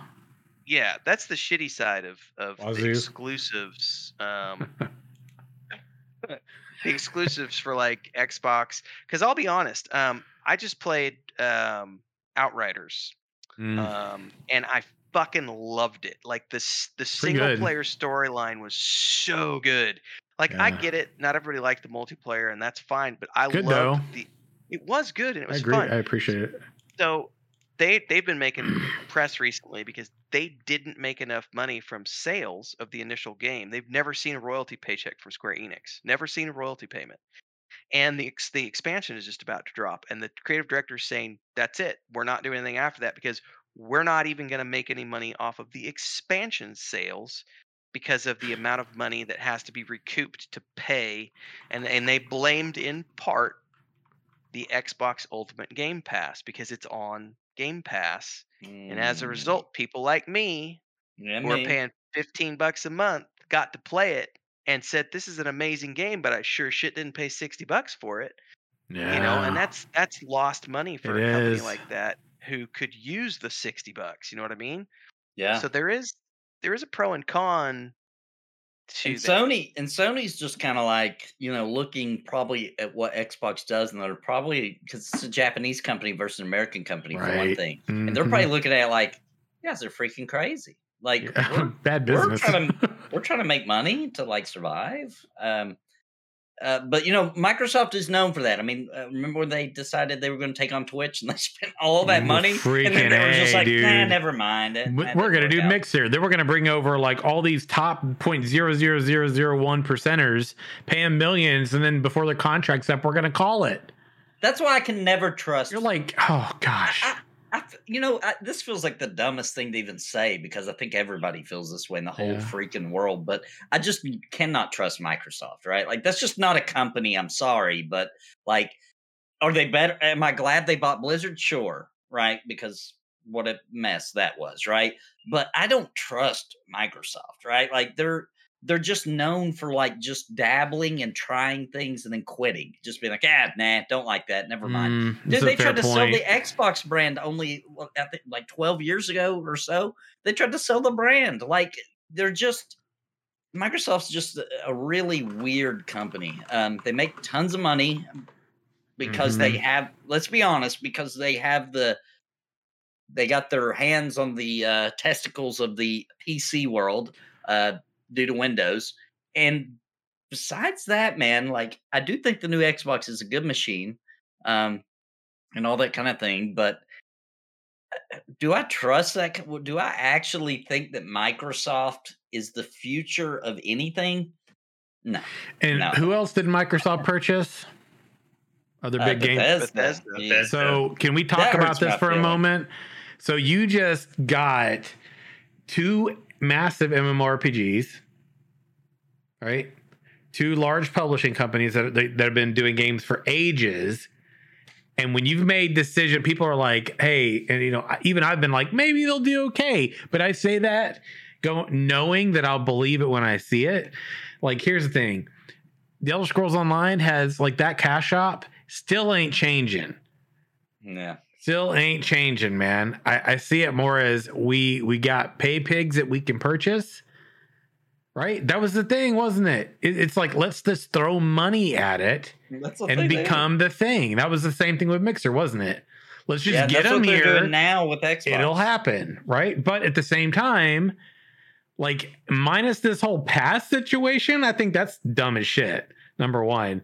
But if you put that to the side i'd be like that was a, if acquiring these two big ass companies that make games and have a lot of games under the belt is good for your console but so every time I see them make a decisions like that could be good for business, they go and do shit like that, and you're like, well, never mind. Yeah, I guess like Yeah, good thing I don't really, you know, invest in a whole lot of stuff that they got their hands in outside of my operating system for my PC. When you know how that goes. Yeah, and we're all afraid to even try Windows 11. Try you know What I 11. mean? Like I'm Yeah. good. Give me I five just years. about that today. the trust level for that company is like for how much money they make and how big of an impact they have on all of our lives. It's hilarious how low our expectations are for Absolutely this not. company. You know what I mean? It's crazy. It is, dude. Speaking of a game under that blanket there, right? We got the announcement. I know you all are probably just as shocked as I am, and probably not at all when I say that, but Mhm. Starfield. Oh, they yeah. got delayed. I can't What? believe it. What? Feels Yes. bad. Dude, Oh I thought my that they didn't release gosh. any freaking videos for the game because it was so good that they just didn't want to blow our mind too I- early. I'm I, I saw the writing on the wall it. about three weeks ago when they were talking about the rumors were coming out how this ex-employee came out and did an interview and said oh there's no way they're going to have to start cutting features if they want to make that release date and then like here we are if like three weeks later and And they're like, Phil. nope You know why I didn't need writing on the wall for this? Look at Elder Scrolls Six. yeah, dude. like, No, wait a minute though. They have a pretty big Okay. presentation coming up, right? They have a Okay. pretty big presentation coming up, okay. and let let me just say that I do think that we will get a sort of peek into Elder Scrolls Six yeah. during their presentation. It may not be much, right? It may just be like they second show clip of terrain. They show somebody fighting something. They show a couple of terrain clips, but hey, that's something. Yeah, maybe they'll pull. I'll maybe take they'll. what I can get. Maybe they'll take. Maybe they'll take a clip from their cinematics that are relevant in the Elder Scrolls Online and showcase that for people, Mhm. And frame it as Elder Scrolls Six, and people actually think it's something new, and it's really the same thing they've already been bought into once, twice, three, four, five, six. They seven, probably eight. could. At this times. point, they could probably just show Skyrim again. Yes, What they if, could. what if that? What if that is the new? What if the presentation geez. is another version of Come on. Skyrim? Aw, come on no surely I don't have any It's faith. Skyrim, but this time, I don't even know what else I could do now. Well, Um, You get We- it with s- sky gliding or something. Skyrim yeah, I was about to say. no dragon gliding riding, Skyrim. obviously. dragon riding. oh, That's that would be the next step. Yeah, wouldn't they'll take a there you page from uh, you know from freaking Blizzard's playbook Play and give baby. you they'll give you what's already over there. But they should probably save that for the dragon. MMORPG actually. Yeah. Well, if they could be a dragon, then you're basically taking a page from the playbook of Blizzard with their new class like race hybrid thing, True. right? Yeah, okay. Anyway, yeah, it's an ugly digress. dragon. This is the ugly. It's gonna be the ugliest character in the game. It's the redheaded looks- stepchild of dragons. It it looks. It doesn't look good. It looks wrong. It looks disproportionate, and it looks like what I might expected it to look like if they'd released this during like the Burning Crusade or something. You know, like Looks it like looks- a recycled model. it looks like try Yeah. hard. Prior expansion. Hmm. oh yeah, because it is. it's so good to talk shit about these things. Not man. drinking the Blizzard Kool-Aid. I know, don't dude. I'm like, Pouring one out right to, here. to be fair, I do think they're genuinely really trying to turn some stuff around, but for me anyway, it's too it's too late, man. When it mattered for me, we missed the marker, man, too long ago. You had you had until Legion, and then I tapped out for the final time. you, Yeah. I want to ask you a question. Oh no. Yeah, okay. Why is it that Morrowind came out right? Okay. A couple of years later, we got Oblivion. A couple of years later, we got Skyrim. And then, like, 15, 20 years later, we get the name. Like, dude, it's not going to be that good. Well- okay? It's not going to. No way. Uh, so it- But they'll Nathan, be they'll be lucky if it even has the lifespan of Skyrim, right? Like that would be. that's not the plan, though, bro. You know the plan. Is to re- release more Skyrim special How editions. well, no, they've got to build you up for this one and get you to get keep the hype around Skyrim going just a little longer, and then they can do then they can duplicate. Like this is the this is their test, right? How much can we get them to take our regurgitated game and buy it and spend more money on it again, right? Page from Zelda from freaking Nintendo's playbook, by the Mhm. way, which I'm going to talk about too because I saw something about that and I was like, I saw something. Put a pin in it. I'll come back. My ADD almost got me there, right? My, the thing is, is like. eh, we're gonna get this next game out, and then we're gonna do a 20 year version of what we did with Skyrim. Okay, coming back to the pin, freaking Nintendo, dude. It, Mhm. there, all these articles. Tell me that you don't think what I'm thinking. We are definitely gonna get a new system with the new Zelda game. 100 percent Yeah. hands down. Completely believe it. They're like all the things in the news. Switch consoles are the cheapest they've ever been. Oh, definitive edition. It looks like uh freaking we're gonna get uh Wind Wa- Wind Wa- Waker and Twilight Princess coming to the dadgum Switch right before we take it away and go to another system. Can Yeah, we stop it? And let me just say, I'm going to go ahead and I'm going to tell you guys the official statement from Nintendo will sound a lot like this. We're not Oh. discontinuing the Switch. The Switch will continue to be supported. Oh, and then they'll say something that makes you because you've heard that every system, right? They'll be like, but then they'll throw in something you're like, oh, maybe. They'll be like, you know, a lot of game developers won't need the power of the new Yeah. Switch. Therefore, they can continue to make games for cheaper for the original Switch. So we're not discontinuing the Switch Nope. this is just an evolution of the switch it will be a brand new console that you will absolutely will be discontinued uh, the switch within you know a year of its release um, and zelda will be a launch title for it because that works every time Self-copy. they've Mhm. done it and then they'll i've been re-release saying that for I've been saying it for like a year like guys this game Yes. is not coming to the switch it's Yes. is a sequel you know sw- sequel to the switch title right And here. they'll re-release those damn games on the new system too. Can we just make it put it on your virtual station, make the virtual station a thing, make it work with the different dagum, you know what I mean? And then Oh, just make it play on the virtual. though. Damn see they fuckers. they they they got us now though you see what No, they've they done don't. now they they, they My balls are safe. this is a smart move what they're doing right now because now they've made oh you want those classic games we'll decide what games you get and you just pay us $70 which is $70 a year by the way oh, but oh gosh. you pay us monthly and we'll pick what games you can play and that's how we'll get get you your classic games that way you're always paying us to play those not just we're going to resell you these titles every once in a while but now you just pay us every month to play those old titles Mm-mm. smart move smart Not move me. Not me. I'm too old for that bullshit. they got me Like, Nathan's like, well, that's um, you know, I I, saw, I saw an opportunity to play Ocarina of Time on the go, and I took it. Oh my it. god, dude! The Unreal Engine Four is being the in Five. the fan. Five. the- well, no, there is, but there's a lot. There's been a version of the whole game you can play. Oh, I know what That's you're Oh. I thought you were talking about the Unreal 5 But the- demo scene. The five demo scene is some next level shit, but the four Yeah. is really nice too, and you can actually play. I think I forget the guy's name. You got, I think you like sub to his Patreon or whatever to get to the link or whatever. And to be fair, like I think it's worth it if you just wanted to play through. The game is, it's got a massive facelift. It looks really good. The little cinematics like really nice. It's it's it's badass, man. So I don't. He did a good job. He did a good job, and yeah, it's like completely fan made. But that UE5 version that I've seen, oh baby, oh I'd love to see the whole game in that. My brother dropped a fun one on me. the. He's like, sends me a text out of the blue. He's like, so, you know, just thinking, going through, looking at all the cool things, Unreal 5. I think we need to we need to port our game over to Unreal 5. And I literally stopped him and I said, fuck you. yes, but no. Like we're just gonna we're doing this one in four and then we'll- we'll, do the next one in five because Unreal 5 Mhm. his whole thing was he's watching videos, right? So the new Unreal 5 lighting, yeah, the way we're having to do it now with Unreal 4, it takes 45 minutes to an hour to bake the lighting Yep. with the scene. Unreal 5, no more 30 baking. seconds. Yeah, you don't bake like you used to. No, it's all, all. already done.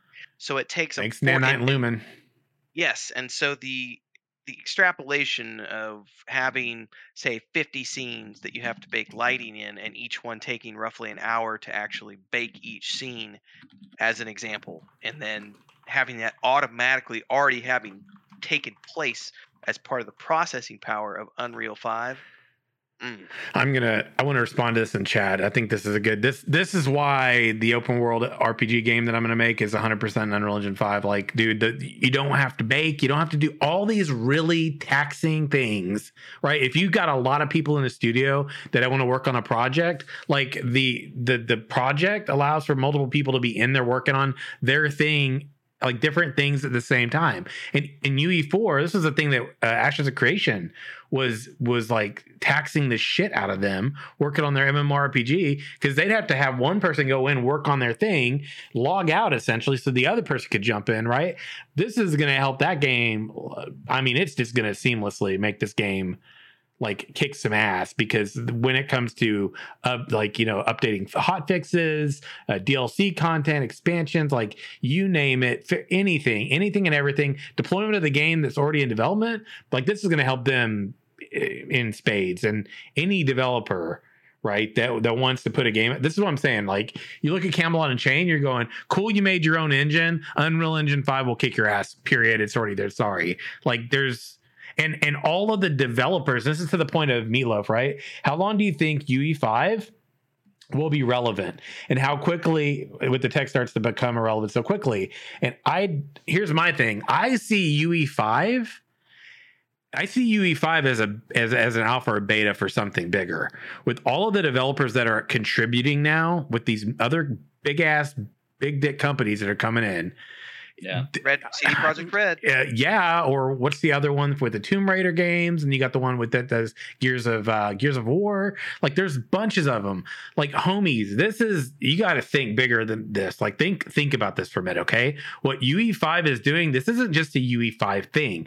This is a collaborative process for the Unreal Engine as a whole, right? This is developing a future engine that will will have the capability to do so much more and to transition much more seamlessly moving into technology in the future. That's what I see. I, I see it going from a number to really being Unreal Engine that's adaptable in many different ways.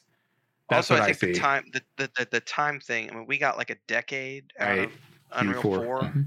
If not longer. I don't know the exact timeline on that.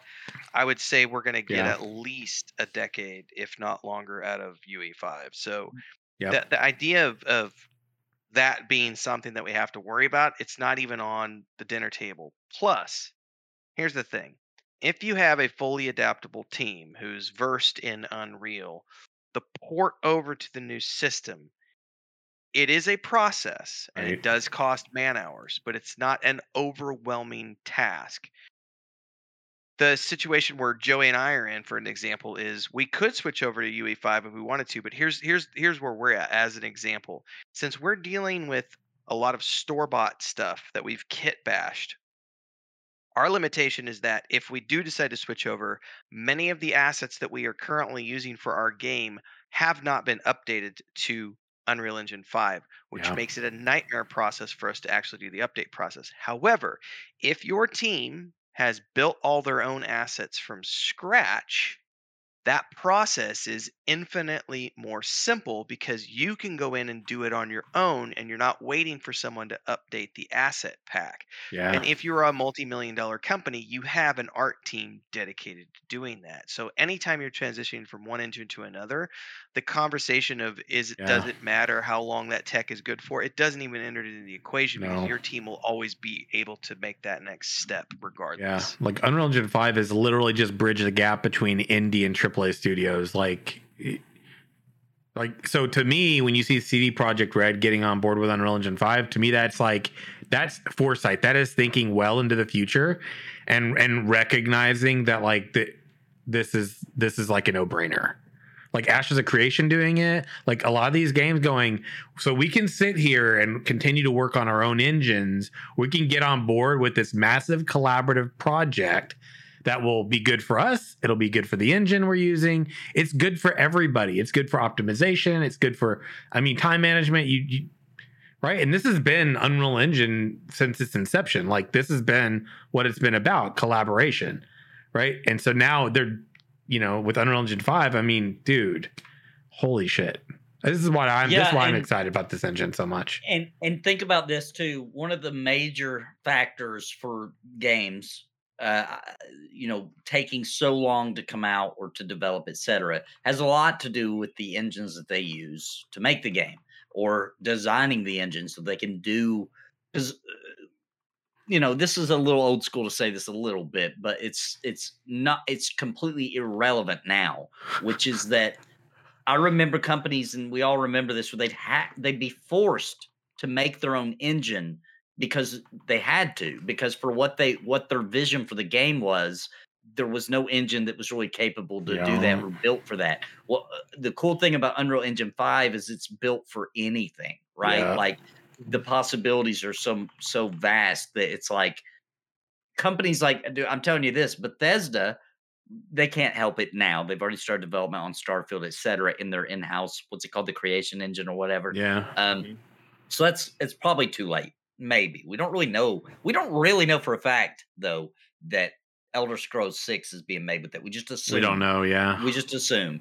Um, but I guarantee you that the next Elder Scrolls will be made in Unreal Engine 5. There's just no reason to make their own engine at this point, especially with how easy it, it, it is to to use Unreal and the cost shrunk, you know, Yes. uh, to use it. So there's just it would be dumb. Now you're just an idiot, right? Or Yeah. Bethesda would be kind of idiotic to continue forward with making their own engines, especially when I'm they're CD. CD Projekt Red is the perfect blueprint for why that company said we're moving away from our own engine and with Yes. Unreal Five Yep. because we're going to save so much more Yep. money, and in this in in this collaborative environment, we're all going to make money, and we're all going to make better games, Better because product. Yep. Exactly. Better products.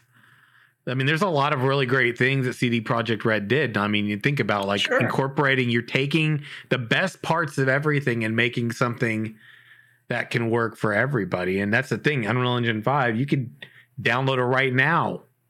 It's free. You can you can use the Unreal Engine right now. I've had it for ages. Even as an and you've talked about this before, yeah. as an indie developer, you don't owe them a dime of royalties until you've made a million bucks. Yep. right. Yep. Think about that for a minute. Exactly. For a little, think about that for a minute, though, in a greater scope of things. If you're a five man team building Valheim, yeah. as an example, and you go out there and you build this game in Unreal, and you've got five people and you're all wanting to make 50 grand a year, that's cool. Let's say it takes you three years, you got $150,000 a year. You're still only at, you know, you're not even at half a million dollars at that point in salaries. So you sell your game, you can make all the way up to a million bucks, pay yourselves the salaries that you wanted to have, and make a fucking profit, like a half a million dollar profit, before you ever have to start paying royalties. And the royalties are extremely small. It, It really is. is. It just it depends on whether or not you're selling it yourself or Yeah. through the Unreal Engine uh, or through the Epic Epic Store. Epic because Store. Yeah. It's either going to be like eight percent or twelve percent, I think, depending on what you're doing, which is a far cry from the fucking Still better than thirty percent that Steam wants Yep. to rape your asshole for, because that's which is why I won't touch Steam, um, because nobody, you don't deserve thirty percent of my shit unless you're out there marketing my shit for me, offering me a platform. Fuck off with that, because thirty you know what? percent I can crazy. Yeah. I can market my own shit on my own website or my Patreon page or Facebook or Twitter or whatever, and none of those people are taking a 30% cut. Even Patreon, which I'm kind of grandfathered in because I've been with them so long, um, I think they only take like it's either three or five percent. Yeah. It's a very small amount, It's like three point four or something, isn't it? I think. something like that. It's a very small amount, but 30%. Oh, Yeah, think about this: every three games you sell, basically, uh, you paid them all of one game. So you're, you know what I mean? Like that's crazy. Uh, uh, that's nuts. yeah, it is. Yeah, I love Unreal. I mean, I really wish that Joey. But see, back when we started development, Yep. Unreal was not free. Nope. It was still a licensed Sure. product, and then uh, so we started we started with Unity. And I just, as much good as Unity is done, I just feel that Unreal is a superior product. And bear this in mind: I worked in, in Unity for seven years. My brothers worked on it in that engine longer than I have, and we both feel that Unreal is a superior product with blueprints and Oh and all the things they're now. doing with technology and yeah, yeah, yeah. I mean, I just Yeah. don't see, uh, yeah, Yeah, I've been like Sorry, learning the lighting. No, you're there. it's fair, man. Like I mean, I've been learning Unreal Engine. Like I was learning four about because my goal originally was and this is I guess we're this is like the developer side of what we're talking about right now. Like like I I wouldn't consider myself an indie dev, not yet, right? But I I'm I'm in the process of all that because you know I want to put it together my world and and originally I just wanted to make like a cinematic and Unreal Engine four could do that. It- Yeah. you know, it was going to be capable of doing it. Blender was going to be like another way I was going to, you know, really utilize it to make it mo better, if you will. And then when I s- when Unreal Engine five like popped, I was like, oh my god, you know. And so now I've been learning it, and now when I even like with some of what I knew about Ford previously, you know, having like kind of tinkered with it, and tried it and everything, and then looking at five, I'm like, oh my god, they improved all of these things that were just like felt really redundant and like annoying. Imagine the transition people felt when three went to four. I know. And people who have been with it long enough can look at three and go, "Oh my God, look at five. And people who have been with it since two Two, yeah. can go, "Oh my God, look at how." Because there was one guy was he's he's been using Unreal for thirty years. Wow. They didn't they did an interview with him, and he's been a, he's been a 3D artist working in Unreal for 30 years, and he's talked about just all the ways that the technology has changed. And it was a mind blowing interview. I loved reading it because I don't do art, but it was just it was really cool to see that perspective of someone who's been working in the engine since essentially since the start and has just stuck with that engine and come up with it, you know, and now being a 50 year old developer, you know, a veteran of Unreal. It was just a really cool interview to see that I'm perspective. telling you, Um, man. It's good stuff. Yeah, dude. You know, I, don't- I mean, I'm a, I'm a, I'm an, I'm a, I'm a UE5 proponent like across the, uh, across the board now. Like, there's no, there's no engine. Like, even if you're a AAA studio, like I, it's outside of like wanting to have complete control and like say it was all you. Like, even, even then, I'm still going. I mean, AAA or not, it just seems like good business to go with UE5. Like, it- right, right. It now it's to the point where it's like that's you're just doing you're just putting your own engine now for clout. You know what I mean? Like,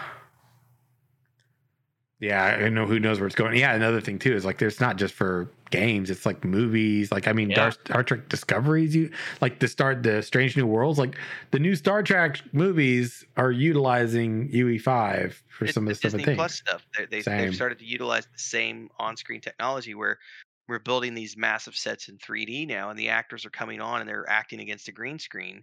As, but it's not a green screen. They're acting against an actual set that's been built digitally. It's amazing. Like it really is amazing. Um, and yeah, we Ah. can we can talk about the cool things that Yep. James Cameron does with tech with the Avatar films. Oh my and everything else, 'cause gosh. there is some really cool stuff that Yep. coming out with Avatar: The Way of Water. Way of Water, yeah. The tech that, the tech that's gone into that is mind blowing. But it's it's the same thing happening with Unreal. Like Yeah. They're doing a different type of tech. It is amazeballs. Matter of time, dude. Just a matter of time until that gets assimilated or there's a similar methodology being created within that engine. I'm telling you, UE5 is man, it's gonna change. It's just a game changer in so many different domains. You're gonna get better looking movies, and and you're gonna be able to do that more efficiently.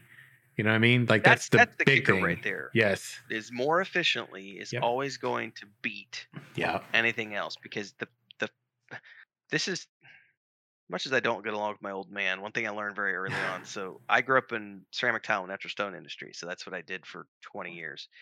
And the one reason we were always so dominant um, in whatever space where we're at, because my dad, when Branson, Missouri was booming, him and his brother built that town. They did all the restaurants, all the movie theaters. My dad got all sorts of shit signed by Mel Tillis, Johnny Cash, all these country stars. But the reason was because they were able to go in and do things quicker and more efficiently, but just as good as all the other people. So the key is that if you can produce something at quality, but at a more efficient pace than the competition, you will always win. Always. Because people pay for production. They're, they're willing to pay anything that's going to get them that same level of quality and um, um, but more efficient, more efficient, more efficient, more efficient, more efficient, and that's Unreal Five. I'm gonna talk about this. We're we're taking another. I, look, it's been a while, man. We knew today was gonna be a, a heavy show. We still we still got some stuff and things too. And gentlemen, you just you just tap it tap out if we got to tap out because I want to hit on this. The new Star Trek. Have you watched the new Strange New Not Worlds yet, yet? but I'm a huge Anson Mount fan, Homie, I- oh, oh, I won't. You know me, I'm No not gonna spoil, but. I will tease the fuck out of you, dude. Dude, oh, I've heard it's a return to the original. Like we're actually going It to go explore. feels like it. Nice. It- This this is Yeah, the very thing. episodic. Here's the thing you got to remember: the original Star Trek. Okay, because I feel like what we're gonna end up seeing is essentially like a transitional kick into the original Star Trek days with this show. But Anson Mount is like, you know, he's he's kind of the transition point because they've already got Kirk like literally prepared, right? And he's the guy that was in like the Vampire Diaries, if I'm not mistaken. Yeah, yeah. Right, Paul Wesley. Which which I I can ki- I think I could see him pulling that off if I'm if I'm being if I'm being real here. I think he could probably do it. But I'm gonna tell you, man. First impressions, without telling you anything, what I was hoping is that we were gonna get because the original Star Trek series didn't get a big run. It didn't get like a run like the Next Generation did. You know what I mean?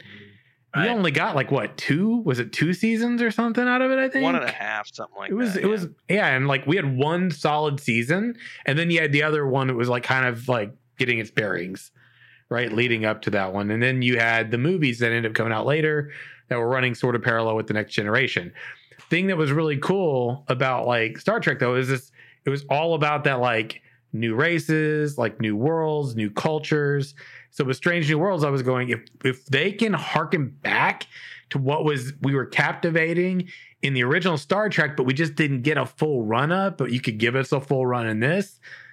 Like to me, that's not just like regurgitating the same thing. That's like re-envisioning it and giving you a whole whole bigger story than you could have you got to have before. So and the first episode totally gave me those vibes. And I was like, oh, please stay the course. Oh, do it. I, I'm a I'm pretty sure they will because here's the thing: they've already got uh they've already got story arc stuff happening with Discovery and Picard, right? And also they've got their other below decks and things.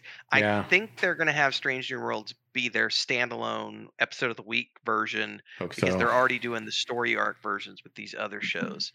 Um, Fingers crossed. which would be cool because it would give different Trek fans different things. It also shows that they're listening to the criticisms that people have had about Discovery and Picard, and they're going back to a more classic foundation for this show. Um, so I have not mm-hmm. watched it yet because we've been so busy getting settled in. But we're, I think, I literally just well, this is we'll talk off the air, but I finished the last thing that I needed to do to like fully get settled into this new place yesterday. So now that that's out of the way, Chris was even asking last night. She's like, because we we just we weren't doing it anymore. She's like, we just turned Netflix off because it's been like three months since we watched anything. She's like, I feel like we're about ready to get back into Netflix. And I'm like, hell yeah, because there's like seven or eight shows that I need to get caught up on, not just on Netflix, but on Hulu and Paramount and Amazon. And it's like I got like There's all kinds of got tons of things. shit we got to watch. And there's Obi Wan coming up, and True. yeah, mm-hmm. Yeah, I'm like looking forward to. I'm looking forward to that too. I mean, that's the thing too. And they were like talking about how Net- Netflix took a hit. I was like, look, Gives man, look at how many other streaming services there are now. Like, of course they took a hit. Of course they did. It was inevitable. free Yeah. market, baby. Yeah, it was inevitable, right? You got Paramount Plus, you got all these different streaming services. Oh, I just realized last night, just for the just for my Yeah. homies out there that were big fans of uh, Adult Swim back in the day, you may remember Tim and Eric, who pretty much invented that weird, awkward humor that is still prevalent today. Uh, Tim can't think of his last name, but uh, that guy has a new show on Netflix, and I watched the whole season last night. Don't watch it during the day. Don't wait till it's real late and you can't sleep. That's where his humor is peak. And dude, I that was the funniest thing, dude. I love that guy because what he does, his humor is like he at first it's so dumb, but then it just he keeps layering these inside jokes that he started you with to where by the time you get to the end, it's some of the best comedy you've ever seen in your life. Mm. I feel like that's like Beavis and Butthead too. Oh my god. Mike, by the way, Mike Judge is bringing back King of the Hill. Um, there What? is the King of the Hill reboot coming back around again, and I think most of the original cast have signed on. What? Yeah, so the, if you if you've ever watched Beavis and Butthead, that show's come back three or four times now. Yeah. and each time it comes Yeah. back, the True. humor is so multi-layered. But you really like. I love how Nathan just said it's always best if you do it when it's late at night. When you're delirious, like Yeah, yeah, like It's just that's the way his humor is. It's Yeah. late night humor. Like if it's the middle Yeah. of the day, dude, like you, you're just Uh. gonna feel weird about it. Um, but there's something about the way your brain works at night. And that's why cartoon. That's why Cartoon Network did that Adult Swim was at night because that's like the link, you know. And then you got Uh. the people who are, you know, maybe on some other things, and you know. All yeah, that- you, you just, yeah, I was about to say, All doing doing them drugs, man. That guy's hilarious. I actually got to, I got to see his office one time. I was pitching a cartoon. This was a long time ago when I was a freelance artist, and uh, it smelled like pot. And no big surprise. His whole, his whole area. I was like, uh, well, I'm not shocked. Yeah, you're like, well, this makes sense. Oh my god, you know we're talking about um you're talking about freaking uh Square Enix Sony stuff earlier. I saw that uh report. This is a little bit old, but this is like I guess maybe it's not that old. It's like five seven. But we didn't do our show last week, so um reports Sony could acquire Square Enix. Like what? Yeah, it's a big rumor right now. That's Um, a rumor. It's a hell of a rumor. I don't know, man. To me, that just feels almost natural, right? Like Would. PlayStation, Final Fantasy. Uh, I don't know. That feels like a that feels pretty natural to me. Um, I, as a matter of fact, it's so natural that it's weird because it's like you're really going to spend all that money on a company that would give you exclusives for really good deals anyway. Like, dude, look how long they had Yeah. Final Fantasy remake before it even came to PC, and it's still not launched for Xbox or anything. You know. But but I'll tell you something else that uh, uh, I haven't seen anybody mention. But you'll notice that like the Final Fantasy games are either already pulled or getting pulled off soon from Game Pass. But they are, but all of them are available right now on PS Now. It does look like they're laying the cards out. Oh shit, that's Yeah, they used to have yeah. 10 and 10 2 remake. that Final Fantasy 9 for. Mm. PC, Final Fantasy 7. All those games used to be on Game Pass and they've been really. Yeah. Yeah. some signs of the times right there, man. Got a lot of acquisitions as of late, haven't we? The past few years, we've just seen like a lot of shifting, man. Well, just even just a couple weeks ago, that was they sold. Um, who sold the franchises? Uh, Tomb Raider. Yeah, Square Um, Enix. Yeah. Yeah. Square Square Enix Enix. sold sold like for a. Wait, Penny. what Square Enix did? Yeah, Yeah, they they- were they sold really? The, they sold the Thief franchise, the Tomb Raider franchise. Deus What are the other ones? That's another indicator then too, for isn't like three hundred million. For three hundred million, like Oh they my. they sold it for a steal. Holy Yeah. shit! And that, wasn't it? Didn't it? Wasn't that because they were preparing for some big NFT endeavor, and then Mhm. the Oh, bottom no. fell out the day of the deal, and they're like, "Oh well, I guess." oh well, I guess we'll do this then.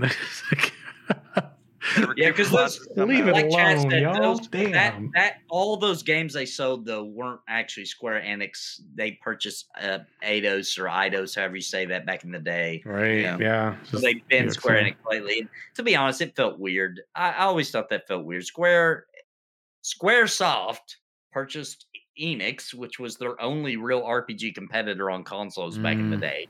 And they became one company. That made perfect sense. But then when they bought that company, I was kind of like, what?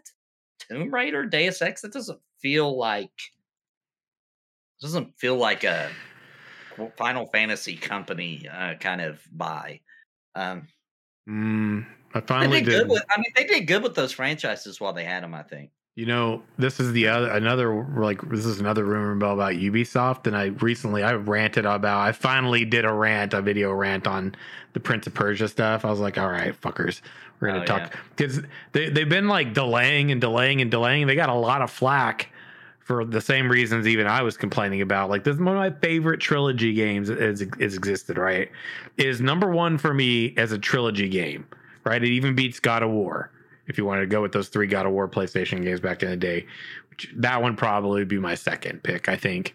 But dude, they look like they're bringing it back to Montreal.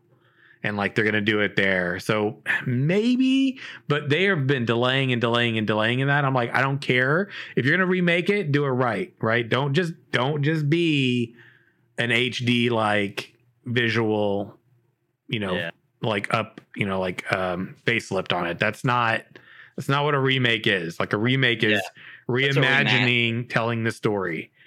Yeah. And Like the Final Fantasy. Seven did. That was a Yes. yes. They yeah, set or the like standard. what they're doing. They're doing that with the upcoming KOTOR game. They're remaking it from the ground up. Yeah, which is yeah, that's on our list too. So I'll, I'll share that real quick. Um, that's from Forbes. I think was also wait, that's not the one. Dadgummit. Oh, I guess I don't have that link on hand. Oops, my bad. Well, either way, that's that's basically the discussion, right? They've been talking. We've actually hit on that one previously as well. It's like that one's kind of coming up, and I I just want that game to do well because I'd love to jump in and play it. I didn't get to play it back then. Oh, So- it's good. I'd like. I played to. it on the X, the original Yeah. Xbox, and it was such a good game. Wow. It was just it was made for consoles in my mind, and you could Mm. you know then when they did the PC port, you know it was so graphic intensive on my PC at the time that like the shadows killed me, and like anytime there was flames and smokes, anytime there was flame and smoke on the screen, my PC would just like eat it, and my frames would drop. But on Xbox, it was such a good game. Um, turn-based combat in a Star Wars setting with free open world exploration and huge storylines and badass voice acting. It was Yeah, so BioWare good. at their peak right there, right before Mass Effect, right? Like Yep. it was almost like that game was what they were like, all right, we can do this. Now let's make our Mhm. own franchise. And they made Mass Effect. Yeah, dude. I'm like looking over some of my notes too. Lotro. I mean, I guess I just want to hit on that real fast. Lotro, man, I've been enjoying it. We talked about the beginning of the show. It looks like they're even, you know, one of the main complaints I have, I think, so far, which is understandable, but it's like the server. Every now and again, you get this like little, yeah, you It get this like stutter kind of thing, and you get like on the And- right, they're like, we're multi layers of things going on.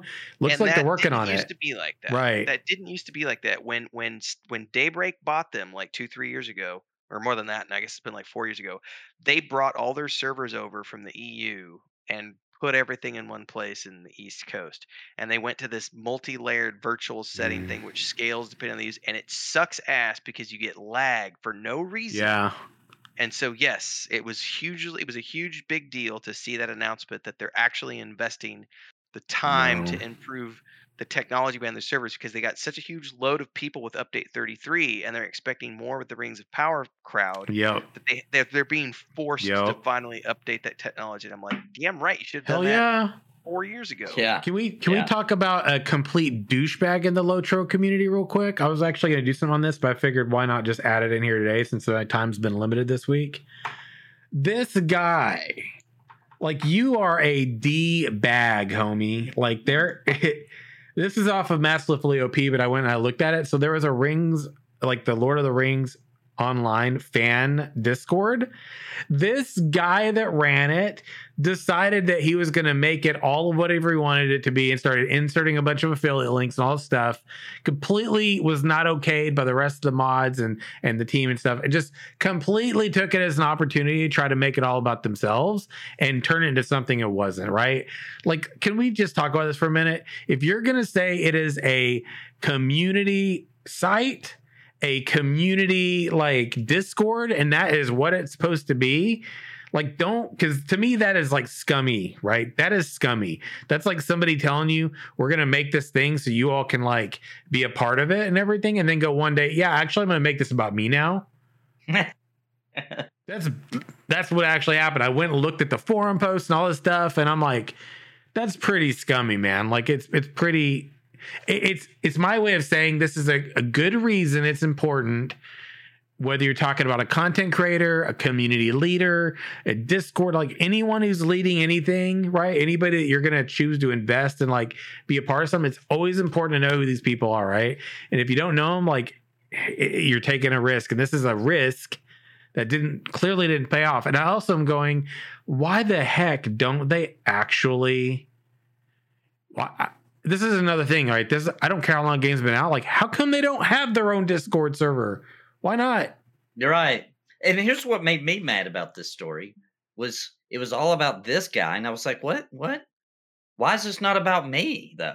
You know, uh, and the reason I make that joke is because that's how people think now, right? True. Like that really is Right. like and and and this guy probably made his way into that that situation to be able to do this by just pretending he wasn't that way, right? Like it could happen to anybody. It really could because I guarantee you, Good. I guarantee you that they did not know that he was going to do this stuff, right? Or they would have not let him be in the position to do it. So it's one of those things where uh Ultimate power, man. At the end of the day, like you just what's wrong with people? Like this is a good opportunity for the Lotro like devs to I mean Yeah. you don't you don't have to spend a ton of time like you could find that Ashes of Creation does this, okay? Like like I know, I know Ashes of Creation, MMORPG in development, right? Uh, take a page from their playbook. I think that they do a really good job of this. They actually go through a process. They got their community manager person that that essentially like they bring on they bring on like volunteer moderators.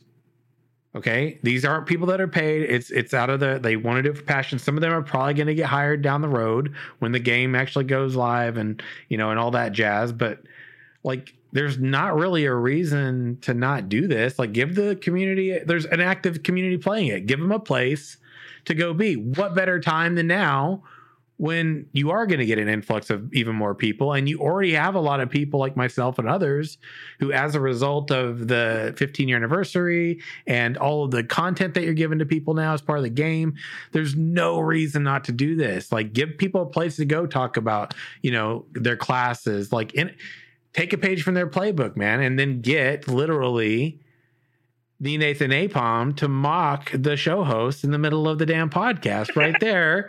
yeah, Sim's going to use the badger joke later, methinks. yeah, Yes. it's too good. It's too good. The badger, the badger. The badger er, with ah.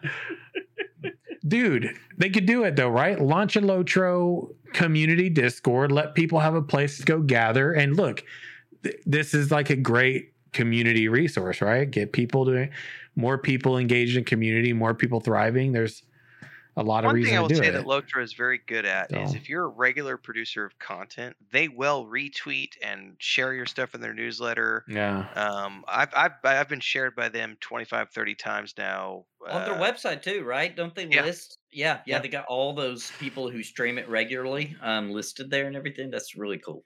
It's a really, it's a really. I mean, they do some things right, but they're they're definitely behind the times on some stuff. So Yeah, this is just a good opportunity to like bolster community. I think. I think it's it would be great because I don't see them going anywhere anytime soon. It's never no, too late. they're not, No. especially with all the new influx of people. they Mhm. are the only MMORPG on the market that is in that franchise, and they're not going to Mhm. let that license go Nah. away. So Mm-mm. And thank God, by the way, in retrospect, we can we now we know for a fact that Amazon is not making Right. the uh, the, the Lord of the Rings MMO. You know what I mean? Like in retrospect now, whew, that was a I've- big boy. I'm feeling good on that. Dodge that bullet, huh? Because you know I back wouldn't then we said had that no before idea. New World, but now the New World Right, happened, right. I'm saying it. and with the Rings of Power information plus the New World, it's just like, whoo, we really dodged the bullet on that one. Oh my god, could you imagine? I was kind of excited. We all were. We were kind of like, Amazon's got a big budget. Like, this will be really cool. Oh, oh, we cannot leave today without talking about this huge possibility Yeah. of, I forgot the company, crap. Uh, somebody that I was excited about is possibly making. Oh my god, we can't is not talk about this. It's, it's too important to let go. I can't remember what it's about or who or Somebody's gonna help me. Somebody is You're not giving us a possibly to making a work with. Mandalorian Star Wars MMO. Oh, what? What? I cry, I cry bullshit on that rumor though. Um, I've seen the same rumor, and I want it to be true. I want it to be true so bad. But I did some digging the other day, and the guy who originally leaked it put out a tweet and said, "Everybody's taking what I said out of context." Uh, Oh no, Uh, dude. so I don't know how much truth there is into that, but I've seen the same rumor that Nathan's talking about. There is it was a big name company who's supposedly going to maybe be making a Mandalorian MMORPG. Um, That's if that is true, Actually, yeah, it was ZeniMax. It was ZeniMax. oh, that's God. why. That's uh, wait. Hold up. Hold up now. Hold up now. Sorry, I puked in my mouth a little bit. What? Cinemex is also working on the. I'm just having fun pointing at the camera. I'm sorry. It says reason. every time you say it. What? Sorry. Wait. Cinemex, Cinemex is working on the combat. I think they, they're updating the servers. They're working on the combat for ESO. I Oh, think if they fix those two things, they'll be all right. I don't think so, bro. Eh, you know that you said I think if they fix those two things, they'll be all right. We've been saying it for how long? Yeah, it's true. it is true. I'm done. I It's give true. up. I tap out. Somebody's taking a little bit of hopium right now. You're It, but wouldn't it be nice though? I mean, come on, man. Like Tell me we I clipped that, by the help way. Please tell me we clipped Nathan on that. Every once in a while, though, you got to admit that as a as as as your love for Elder Scrolls, and it's been so long since we had a new one, that you just can't help it. And you're like, you know what? I can log on to Elder Scrolls Online, and it's got all those places. I can It's go to true. Skyrim, I can It go to true. Morrowind, you know, and I and can't it's argue just, that. I'll, I'll always go back to it because I'm just I get that I get that need jump in the for world. Elder Scrolls. Yep. You can just jump in the world. It's completely fair. I cannot argue that point at all. Same for like, no, never mind. I, I can. I don't care about World of Warcraft anymore. I guess. I- Yeah, you know what? Those places though, like classic, we're about to do the little Lich King Mm. stream thing. So um, you know, there's something to be said about it. But I Yeah. don't sit around on a regular day or be at work or reading a book and I'm like, I want to I want to play an Elder Scrolls game. I don't sit there and be like, I want to go to Redfall or whatever that place is called. I want to go. That never happens. I want to go to me, you know? Goldshire. Yeah, I want to. Oh, wonder to- what's going on in Goldshire right now. Like that does Man, not. I really miss walking around the streets of Stormwind City or Orgrimmar. yeah. Two words, fuck Undercity. That's all I can say. That place does suck ass. That shit gives Dude. me PTSD just thinking about it. I, I've not played a lot of Warcraft, but the times I have gone into that city, I'm like, fuck this place. Like I thought Freeport back in the day was bad. I've it never rage quit walking into a zone before when I didn't die. I'm just saying. I did that in funny. Undercity. I'm like, I need a minute. I'm just gonna log off for a minute. Wait, the first time you went in there, you're like, I don't know where the fuck I'm at. exactly. Yeah. That was literally my reaction. You do have to like, learn "This that is gonna take a place. That is Yeah, fair. just have to take a minute. what what fucking quarter am I in right now? Like what, where this shit with this map? Oh my gosh, dude, it's some funny ass shit. I remember the very first time I actually walked into Undercity, I was like, "Oh, this is really wait, what? Where's a?" and then that was for the so next my twenty minutes. Hey, this is a, what the? Uh, of course, then there was that point where, like, I remember when I played for the first time and walked into Undercity for the first time, and you walk through the court where Arthas kills his father. That was cool, though. yeah. That was cool because I remember from Warcraft right three where he kills his dad in the cinematic, and then you get to Yeah. walk through, and I was like, "Ooh, this shit's cool." Yeah, I see You know, you know, you know what? Starting City. Well, Mhm, nostalgia balls. Yeah, I guess that's fair to say. Uh, you know what? Starting City is the best in World of Warcraft, though. Which Uh, one? music wise, music wise. Mm, hold Yeah, I on. forgot the I forgot the name. the Night Elf one. no, I think it's better than that one, dude. Really? That's pretty good. it just good. Like feels so. enchanted It feels feel. like a. You, you know why I like it so much? Um, is because it reminds me of uh, um, uh, EverQuest music for some reason. No, we're not Sparrow. we're Uh, not talking ourselves into playing WoW. It will not happen, my friend. Some of you might not. be. Cosmodon, Not me. the dwarf city, man. Oh, Go yeah. in there and just listen to that music. It feels so old school and freaking just so cool, man. Every time I Mm, go in actually, there, I'm yeah. like, "Ah, I like this so much, man. Oh wow! Look at your little inner dwarf, Renfield. yeah. You might like it, you little dwarven bearded princess. yeah, I am. I am. I am the. I am the. Iron Forge. I'm sorry. That's what I meant to say. Iron Forge, I'm not a- right? I'm not yes. a big WoW player, so I get things confused. You're about to be. Yeah, I am. I, I think gonna. Wrath, Wrath, Wrath will be a good time, though. Honestly, it, it will be. It's, especially with the a static good- group where we, you know, we get together and do all the dungeons together. That'd be a lot of fun. Taking away the part that basically started to work away from that community bit. Mm. you know wasn't quite to the raid finder point yet but it was still like queuing up and it was very alt friendly because of that but you know when you wanted to go and do a raid you still had to group up and go because you weren't raid finding or anything then. Right. so i think it'll still be a lot of fun. I, I love wrath of the lich king man. I love burning crusade and and vanilla but wrath for me just like hit all the you know you know probably the death knight army of the dead thing but i mean i digress. I mean you know hopefully soon. I think i'm not going to have an army of the dead in in our d&d campaign. I'm going to have a Army of the Badgers. The bad. The Badgers. You know what I'm saying? All right, we're gonna hit on some stuff that Daedalus I know is looking forward to talking about. Probably, uh, first of all, the the Batman, the the recent Batman movie. I watched it. I enjoyed it, but it did feel very. I don't know, man. It it it didn't have the same kind of Batman feel that even the corny Batman movies did, if that makes sense. Like it felt, it did. I mean, I did feel, and it, it was believable that it was the Bat, a Batman movie, and I I would watch another one, and it looks like there's actually a looks like they're going to be making another one. I think Daedalus might have been the one that posted that, right? Yeah, sequel. Yeah. Yeah. yeah, sequel. But it didn't have the same vibe, and I don't mean in the way that like Michael Keaton's Batman had a different vibe from Christian Bale's Batman either. If that makes the- sense. You mean the setting?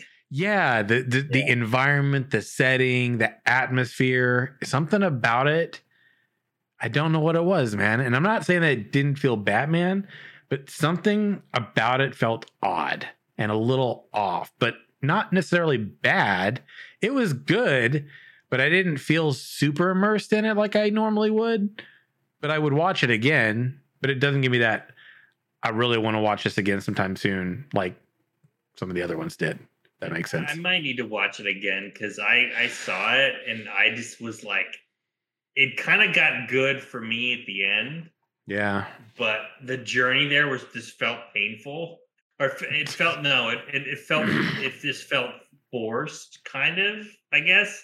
My, I mean, to this day, I mean, I actually think outside of that uh, one with Bane, the Yeah. Christopher Nolan series was the best Batman for It was me, good. like in terms of version. Yeah. Um, and and I think I was. It was so, like you said, it was so different Yeah. that maybe I was a little disoriented, and maybe I just need to be in a different Maybe. frame just to kind of relax and kind of watch it again. Um, but yeah, I, I definitely, um, I definitely didn't enjoy it as much as I thought I would. True. That, that is for sure. Maybe I'll give it another go. Kind of just give it a, as you say, a good old college try, retry, rather. Maybe. All right, let's let's nerd out about. Well, I'm gonna let you nerd out about this Daedalus, okay? The quantum leap info and spin-off. It looks like there might be a daggum spin-off. They're already planning for a spinoff, which I find a little little crazy. Premature. Yeah. Yeah, I, I think this is definitely premature. I think they need to let this bake in the accelerator a little bit before they go diving into it. But I mean, I am like I am hopeful that they're gonna do like a good version of it. I'm actually glad it's not a reboot. It's just like a kind of a continuation of the story because I just think you know that they couldn't do it justice. I mean, and I've Yeah. I've seen some good reboots. Definitely, I thought the MacGyver reboot was solid. I thought the Hawaii Five O reboot was solid. So, I mean, I know they can do a good job with it if they put their mind to it. I just don't think this is. I, I like that this is a like a a, a successor versus a uh, a Mm, reboot. right. Um, Do you and they're hope that calling it's, it a reboot?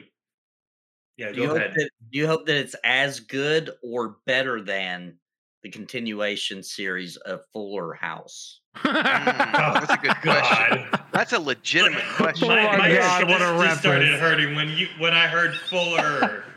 The- you didn't even have to get the house. That is that. I mean, I'm sorry. I saw that like on Netflix, like as an option, and I'm like, "Are you kidding me? Really? Are they that like sap for content?" Oh, at the God. Time? I mean, now there's definitely some stuff on you know on uh, Netflix I love, but I'm like, so no. really, you're scraping the bottom of the barrel, man. I mean, seriously, when you're when you're doing Fuller House, this. um, so, oh my the god. name alone.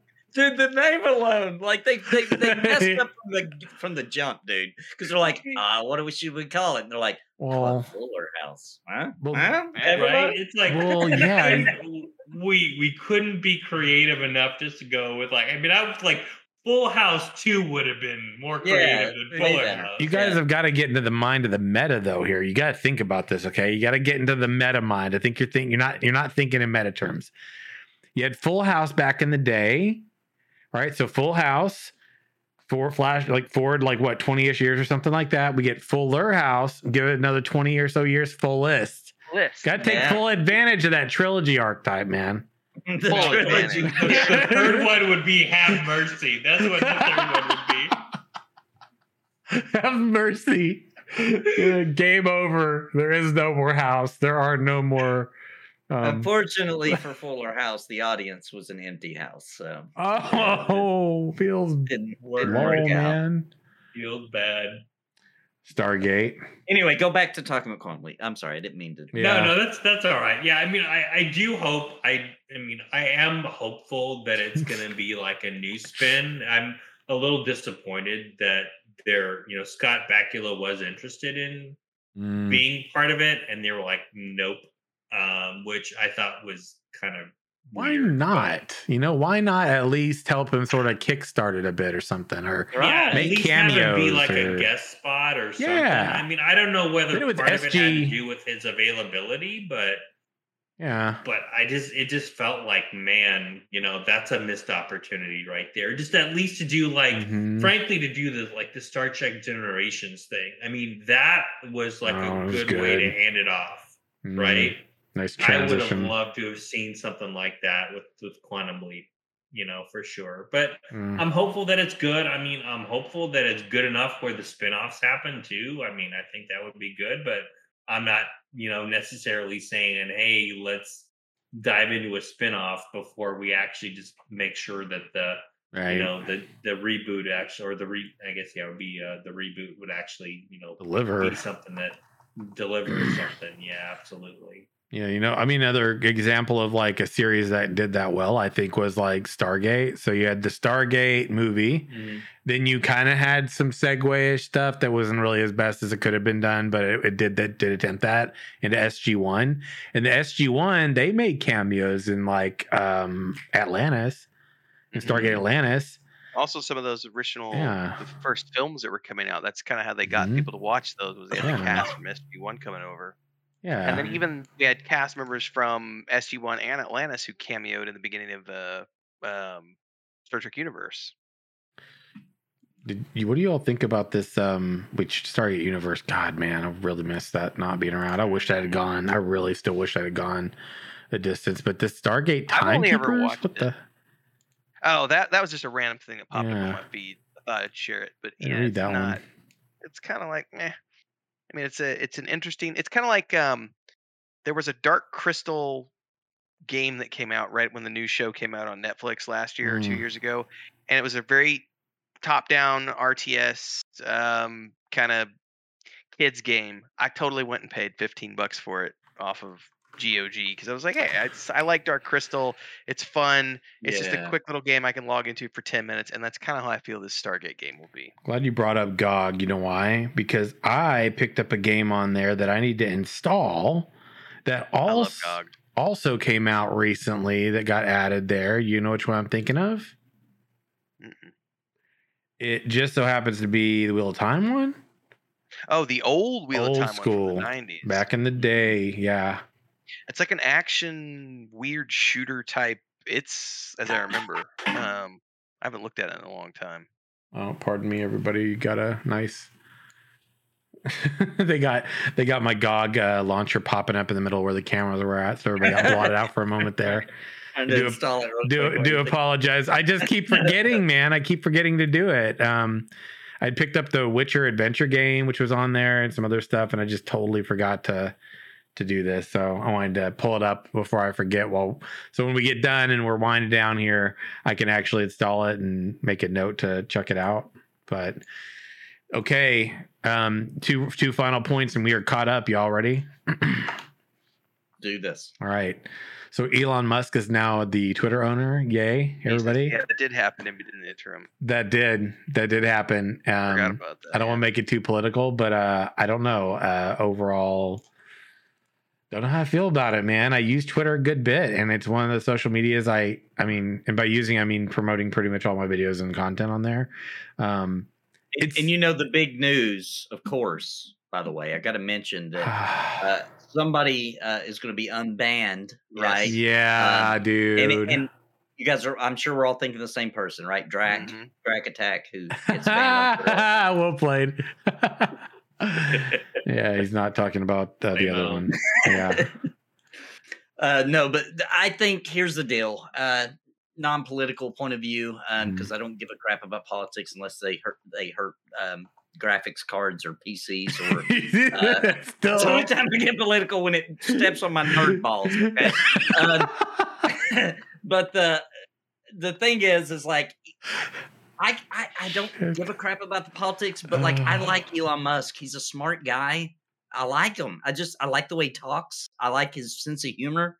I like him. I like Elon Musk. So if he bought Twitter, that sounds cool to me because he's a pretty. He's a very intelligent um, entrepreneur. The stuff he's uh, uh, uh, been able to accomplish just in the past ten years is insanity. Mm-hmm. Um, so yeah, he's got a social media platform he owns now cool. I think that's uh I I think that's going to be great. That's that's the very that's that's a very good non-political answer. Yeah. I think that that's a good objective way to look at it.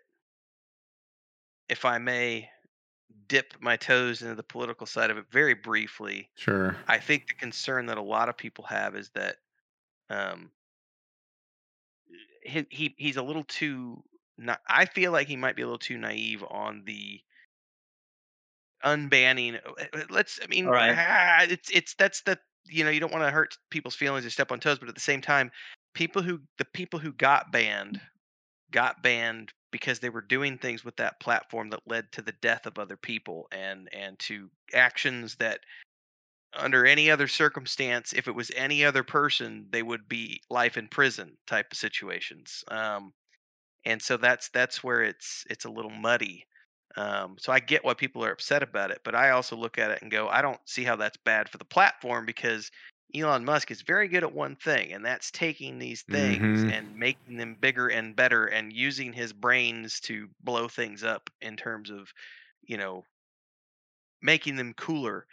And this idea of like driving subscriptions to Twitter and and making it into a it's already there, yeah I mean, yeah, I mean, it's there's nothing but good things that can come about from a from a business standpoint, but the the political aspects of it are going to be a difficult pill tricky. to swallow, and very tricky to navigate. Mm. Yeah, mm-hmm. because some of the people who got banned were banned because of things that you're not, you just can't. There are repercussions for that kind of hate speech type stuff. Yeah. Like it's a tricky ball game, man. It's going to be tricky to see how they how they actually like navigate that because it has yeah, the potential it, to make Twitter a better place too. And yeah. it's honestly, I bring it up because like it's it's for me, it's like kind of the my okay, real talk. I don't really care for social media a whole lot. Twitter's the one I can mm. stomach because I feel like it's it's much it's a much like it's not so convoluted. It's not trying to tie everything in together. Like,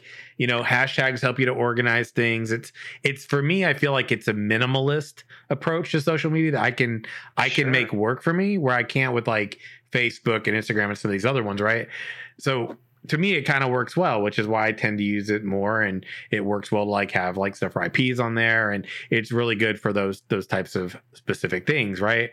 So I, I I'd like to see Twitter become an even better place and you know I think it has the opportunity to to even like house communities which is something it hasn't really dipped its feet into just yet. You can make groups and stuff on there, but I think what I'm I think would be cool is if they go to the, the direction of like you know for like games or like you know any anything games is a good example because we're talking about it a lot here or books and like movie franchises like I think it would actually be really cool to like see more community like you know like uh development there because that would be I would probably engage more uh there if there was more community aspect to it outside of like you know just following a page or or whatever like actually creating like and maybe even um what's the word I'm looking for here? Uh, sort of like hosting community hubs around things that people like. Discord kind of does that, right? But it, I was getting ready to say, Yeah. where how do- where does Discord fit into that picture Well, then? yeah, well, I mean, Discord has just tons of other things that Twitter isn't doing, like video and voice and and all of that. Sure. Although, although a competitor that I've been looking at recently is Guilded. I will I will throw it out there. I haven't talked about it yet, but I've already created some some pages, and I might be utilizing Guilded in the future. But I Hmm. need to see because because and I think Guilded would actually be better for communities and guilds and things like that. You can create forums on it. You can do like scheduling and all kinds of stuff. Schedules, like setting up calendar events and things you don't have access to do on Oh, Discord. So it could potentially be a really good fit for communities like gaming communities that Yeah. want to schedule and coordinate like their actual group events. Um know what's coming up and yeah. Well, eh, eh, here's a question for you then Mhm. with Guilded, because does that incorporate voice chat of its own, or Yep. are you still just going to blend the two? Yeah, you can do that too. So it's got some things that Discord doesn't have going on right now. Hmm. Discord's got threads and you can schedule events, but it doesn't Nah, have sucks. The scheduling of events sucks. Yeah, it's it's you know, it's cool you can do it, but it's just not a very user-friendly process. So I'm like kind of exploring Guilded right now and I'm not saying it's going to be a replacement for Discord, but it looks Nice like supplement. it could be a good supplemental thing. So I'm looking at it. I'll probably share more about it if it becomes relevant, but I'd you love to hear your thoughts because back in Yeah. the day, there used to be websites like yeah, that. like um, Engine Yeah. like Guild could do Engine. something or other. There was another Guild Guild Guild uh, Host. Guild Guild Host? Forge or no? What was it called? I thought it was guildhost.com or something. Yeah, like maybe that. it was Guild Uh, Host, but it was like the same as like enjin.com where you can go create a yeah, you guild could on create there. a and- website. You could have a Guild launch, that scheduling was it. Calendar. yep, Guild launch. That was at Me who guild got it. launch. Yeah, yeah, that was another one. Yeah.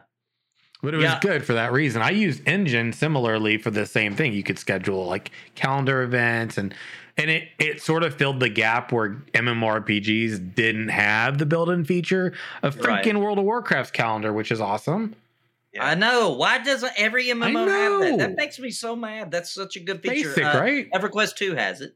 Yeah. Um, yeah, like that. it's that still not as be good as the WoW one. Yeah, the WoW WoW is one's really really, good. good. yeah. because it's got like the uh, you know uh, what I like about the WoW. And- yeah, yeah. you can you can really customize it, and you can just it's got the built-in like you know server uh, Mhm. or, or the the game Blizzard's events as well. Yeah, we chat about this on Sunday with the Ashes Pathfinder show because they they recently did a whole thing about events and talking about calendar events as one of them, and we like rambled on about that. I'm like it to me, the calendar system, like if that's like basic at this point, man, it's it's Yeah. kind of bread and butter. I don't know why you wouldn't do it. So, um, but anyway, well, um, yeah, before we move too far from Elon Yeah. Musk, though, Sure. um, uh, I've started a campaign. Well, actually, I didn't start it. I just kind of joined Mm-hmm. in on it. Um, so don't let me take credit for it. But uh, if everybody wants to tweet at um, Elon Musk, Oh, um, shit. I'd like I'd like the guy to maybe fund Pantheon. You know, Oh, my Like, that would be pretty cool.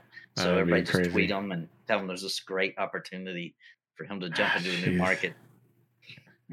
crazy. You know what he should have bought? He shouldn't have bought Twitter. If he wanted to clean up communities, because that's kind of the way he's been kind of talking, like I want to clean this up. He should have bought Reddit. That that needs help. Uh, yeah, Reddit I- needs help. Reddit's, Twitter, I uh, didn't think was too bad. I'll Like, be I honest, Really, I don't I- know. I, Reddit's the place where I go in there. I go to any community. It doesn't matter if it's Pantheon, Ashes, any community at all. I'm gonna tell you all this now. I turn all notifications off. I post and I never look back now. Yeah, me too. Never I just look post, back. Get out of there! Like I'm just like, I, I don't care if I get banned. I don't care what it is. I post and I never look back. me too. Reddit's No a place where I dump and run. I mean, quick. exactly.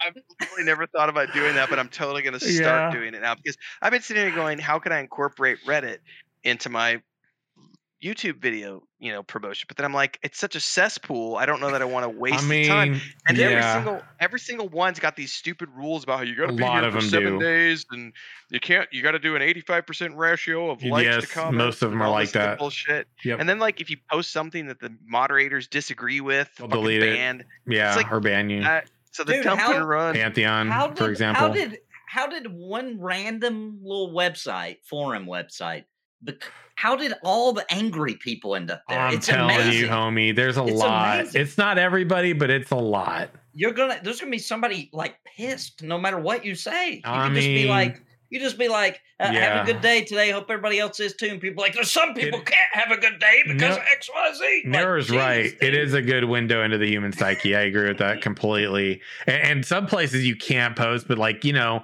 I'd say 10% of the places I go to to where I'm thinking about it, um, I can, so I will sparingly because you like you're right though like the most most of them it's like we want to dictate your usage here if we're going to allow you to do this here and you're like Yeah, you know what i'd say to you bitch please my shit's yeah, custom it's a control control freak issues. it is. But that's the thing too. Like most people they get like so control freaky about it. I'm a it's just, moderator on a forum. I'm important I important. own your ass, peasant. And be like, bitch, you're just another human in the world. Shut that mouth. Been online since 1992. Shut your fucking hole. You know how many you know how many awards and like likes I've got on my uh, shut up, dude. Nobody cares. That shit doesn't translate into shit in the real world, homie. It's a digital space, it isn't real. And that's where we're gonna leave it. Just kidding. um, there was a point I wanted to read about, but I'm gonna leave it be. And it was about Zelda games. Someone was saying Link to the Past is like the the best, like the uh, what was the word they used? I forget. It was the um ah, I fucking forget, man. But it was like the it was basically like the standard Zelda game. They said it was Link to the Past. I don't agree with that. I don't agree with that.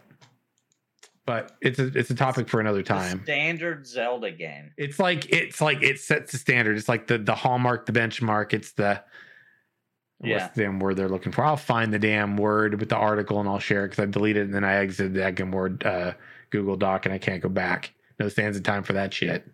Oh, it's it's a definitive uh, Legend of Zelda game. The definitive Why, uh, Legend of Zelda. Yeah, I'm like, no, it's not the definitive one, but I Oh. think it's open to interpretation. Yeah, But- it is. it's probably going to be definitive is probably going to be the working discussion um like foundational talking point for i think next week definitive right and there's a lot of things we can tie that into so gentlemen with that being said everybody here why don't you all we'll go down the road uh renfield nathan and daedalus shout out your domains where people could find you when you're not on this show Okay, so let me start off with the Weave in the Void stuff before I talk about my personal stuff because this is precedent right now. okay Um, that world map behind me for the Weave in the Void. We just wrapped up our third week of character prep. Myself, Nathan Napalm, Samorg, Bounty, Sparrow, my brother, my wife. Um, we are a few short weeks away from that campaign starting at the live stream, and the book is due out on June 1st. Um, if you're in the patron section of Discord, we teased out Nathan's human racial art, and today's Patreon post had some more previews of some of his art, as well as some art from Bounty and Sparrow's daughter, who's doing some creature art for us, which is really badass. Um, so get on over there, pre-order, get all your stuff in and ready for those campaigns to go live, and don't forget to tune in on twitch.tv forward slash weave and void on Monday, uh, Sunday nights, excuse me, Sunday nights at nine central. That's when we do that. Now, my personal stuff, uh, youtube.com forward slash renfail. I'm doing lots of stuff there these days. Um, lots of streaming, more streaming than ever. I'm, I'm not, we'll see if I go full time or not. I've got May and June to sort of test the waters and see if that can happen. So if you want to help support that, you can go over there and check it out. But we're doing lots of things. Tomorrow night, P99, the group, we're multi streaming that one. So it's me, Nathan, Sparrow, Bounty, Kel, and Bandini. And we kind of got a little thing. We haven't confirmed the actual start date for the stream sessions yet, but we are going to be doing a World of Warcraft Classic um, event with a static group, kind of sort of a, a journey uh, or an adventure into Northrend. We're, we're working towards Wrath of the Lich King. Um, and that's going to be happening like once a week as a static group with Nathan, myself, and Bounty, Sparrow. No, just Bounty and Sparrow, Sparrow, and my brother. Sorry, I got confused. There's only five man groups in that one. Bounty won't be playing, but he won't be streaming that one. Um, I think your wife's joining us for that, isn't isn't she, Nathan? Yeah, my wife Winter will be playing with us. Yeah. So we got we got lots of fun stuff, and that's gonna be another multi-stream event, streaming it on my channel, Nathan's channel, Sparrow's Twitch, so on and so forth. And that's all my promo stuff. Nathan. Yeah, and I've got a lot of the same things that he just mentioned. Obviously, um, I'm involved in a lot of that stuff, and then of course you can find me on the Nathan Napalm on YouTube, and you can also find me as the Nathan Napalm on Elon Musker or Twitter. I'm sorry, um, and um, yeah, that's where you find me at. yeah, you like uh, freaking pitching Uh, for Daddy can, Elon. You can find me on that Twitter thing that that dude Elon bought um, at, at the How Ashen Herald.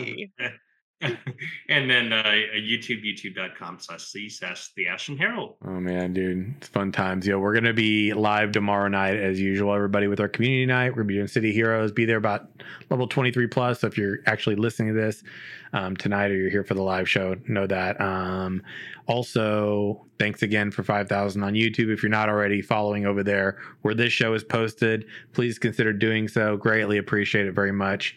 Helps me to grow.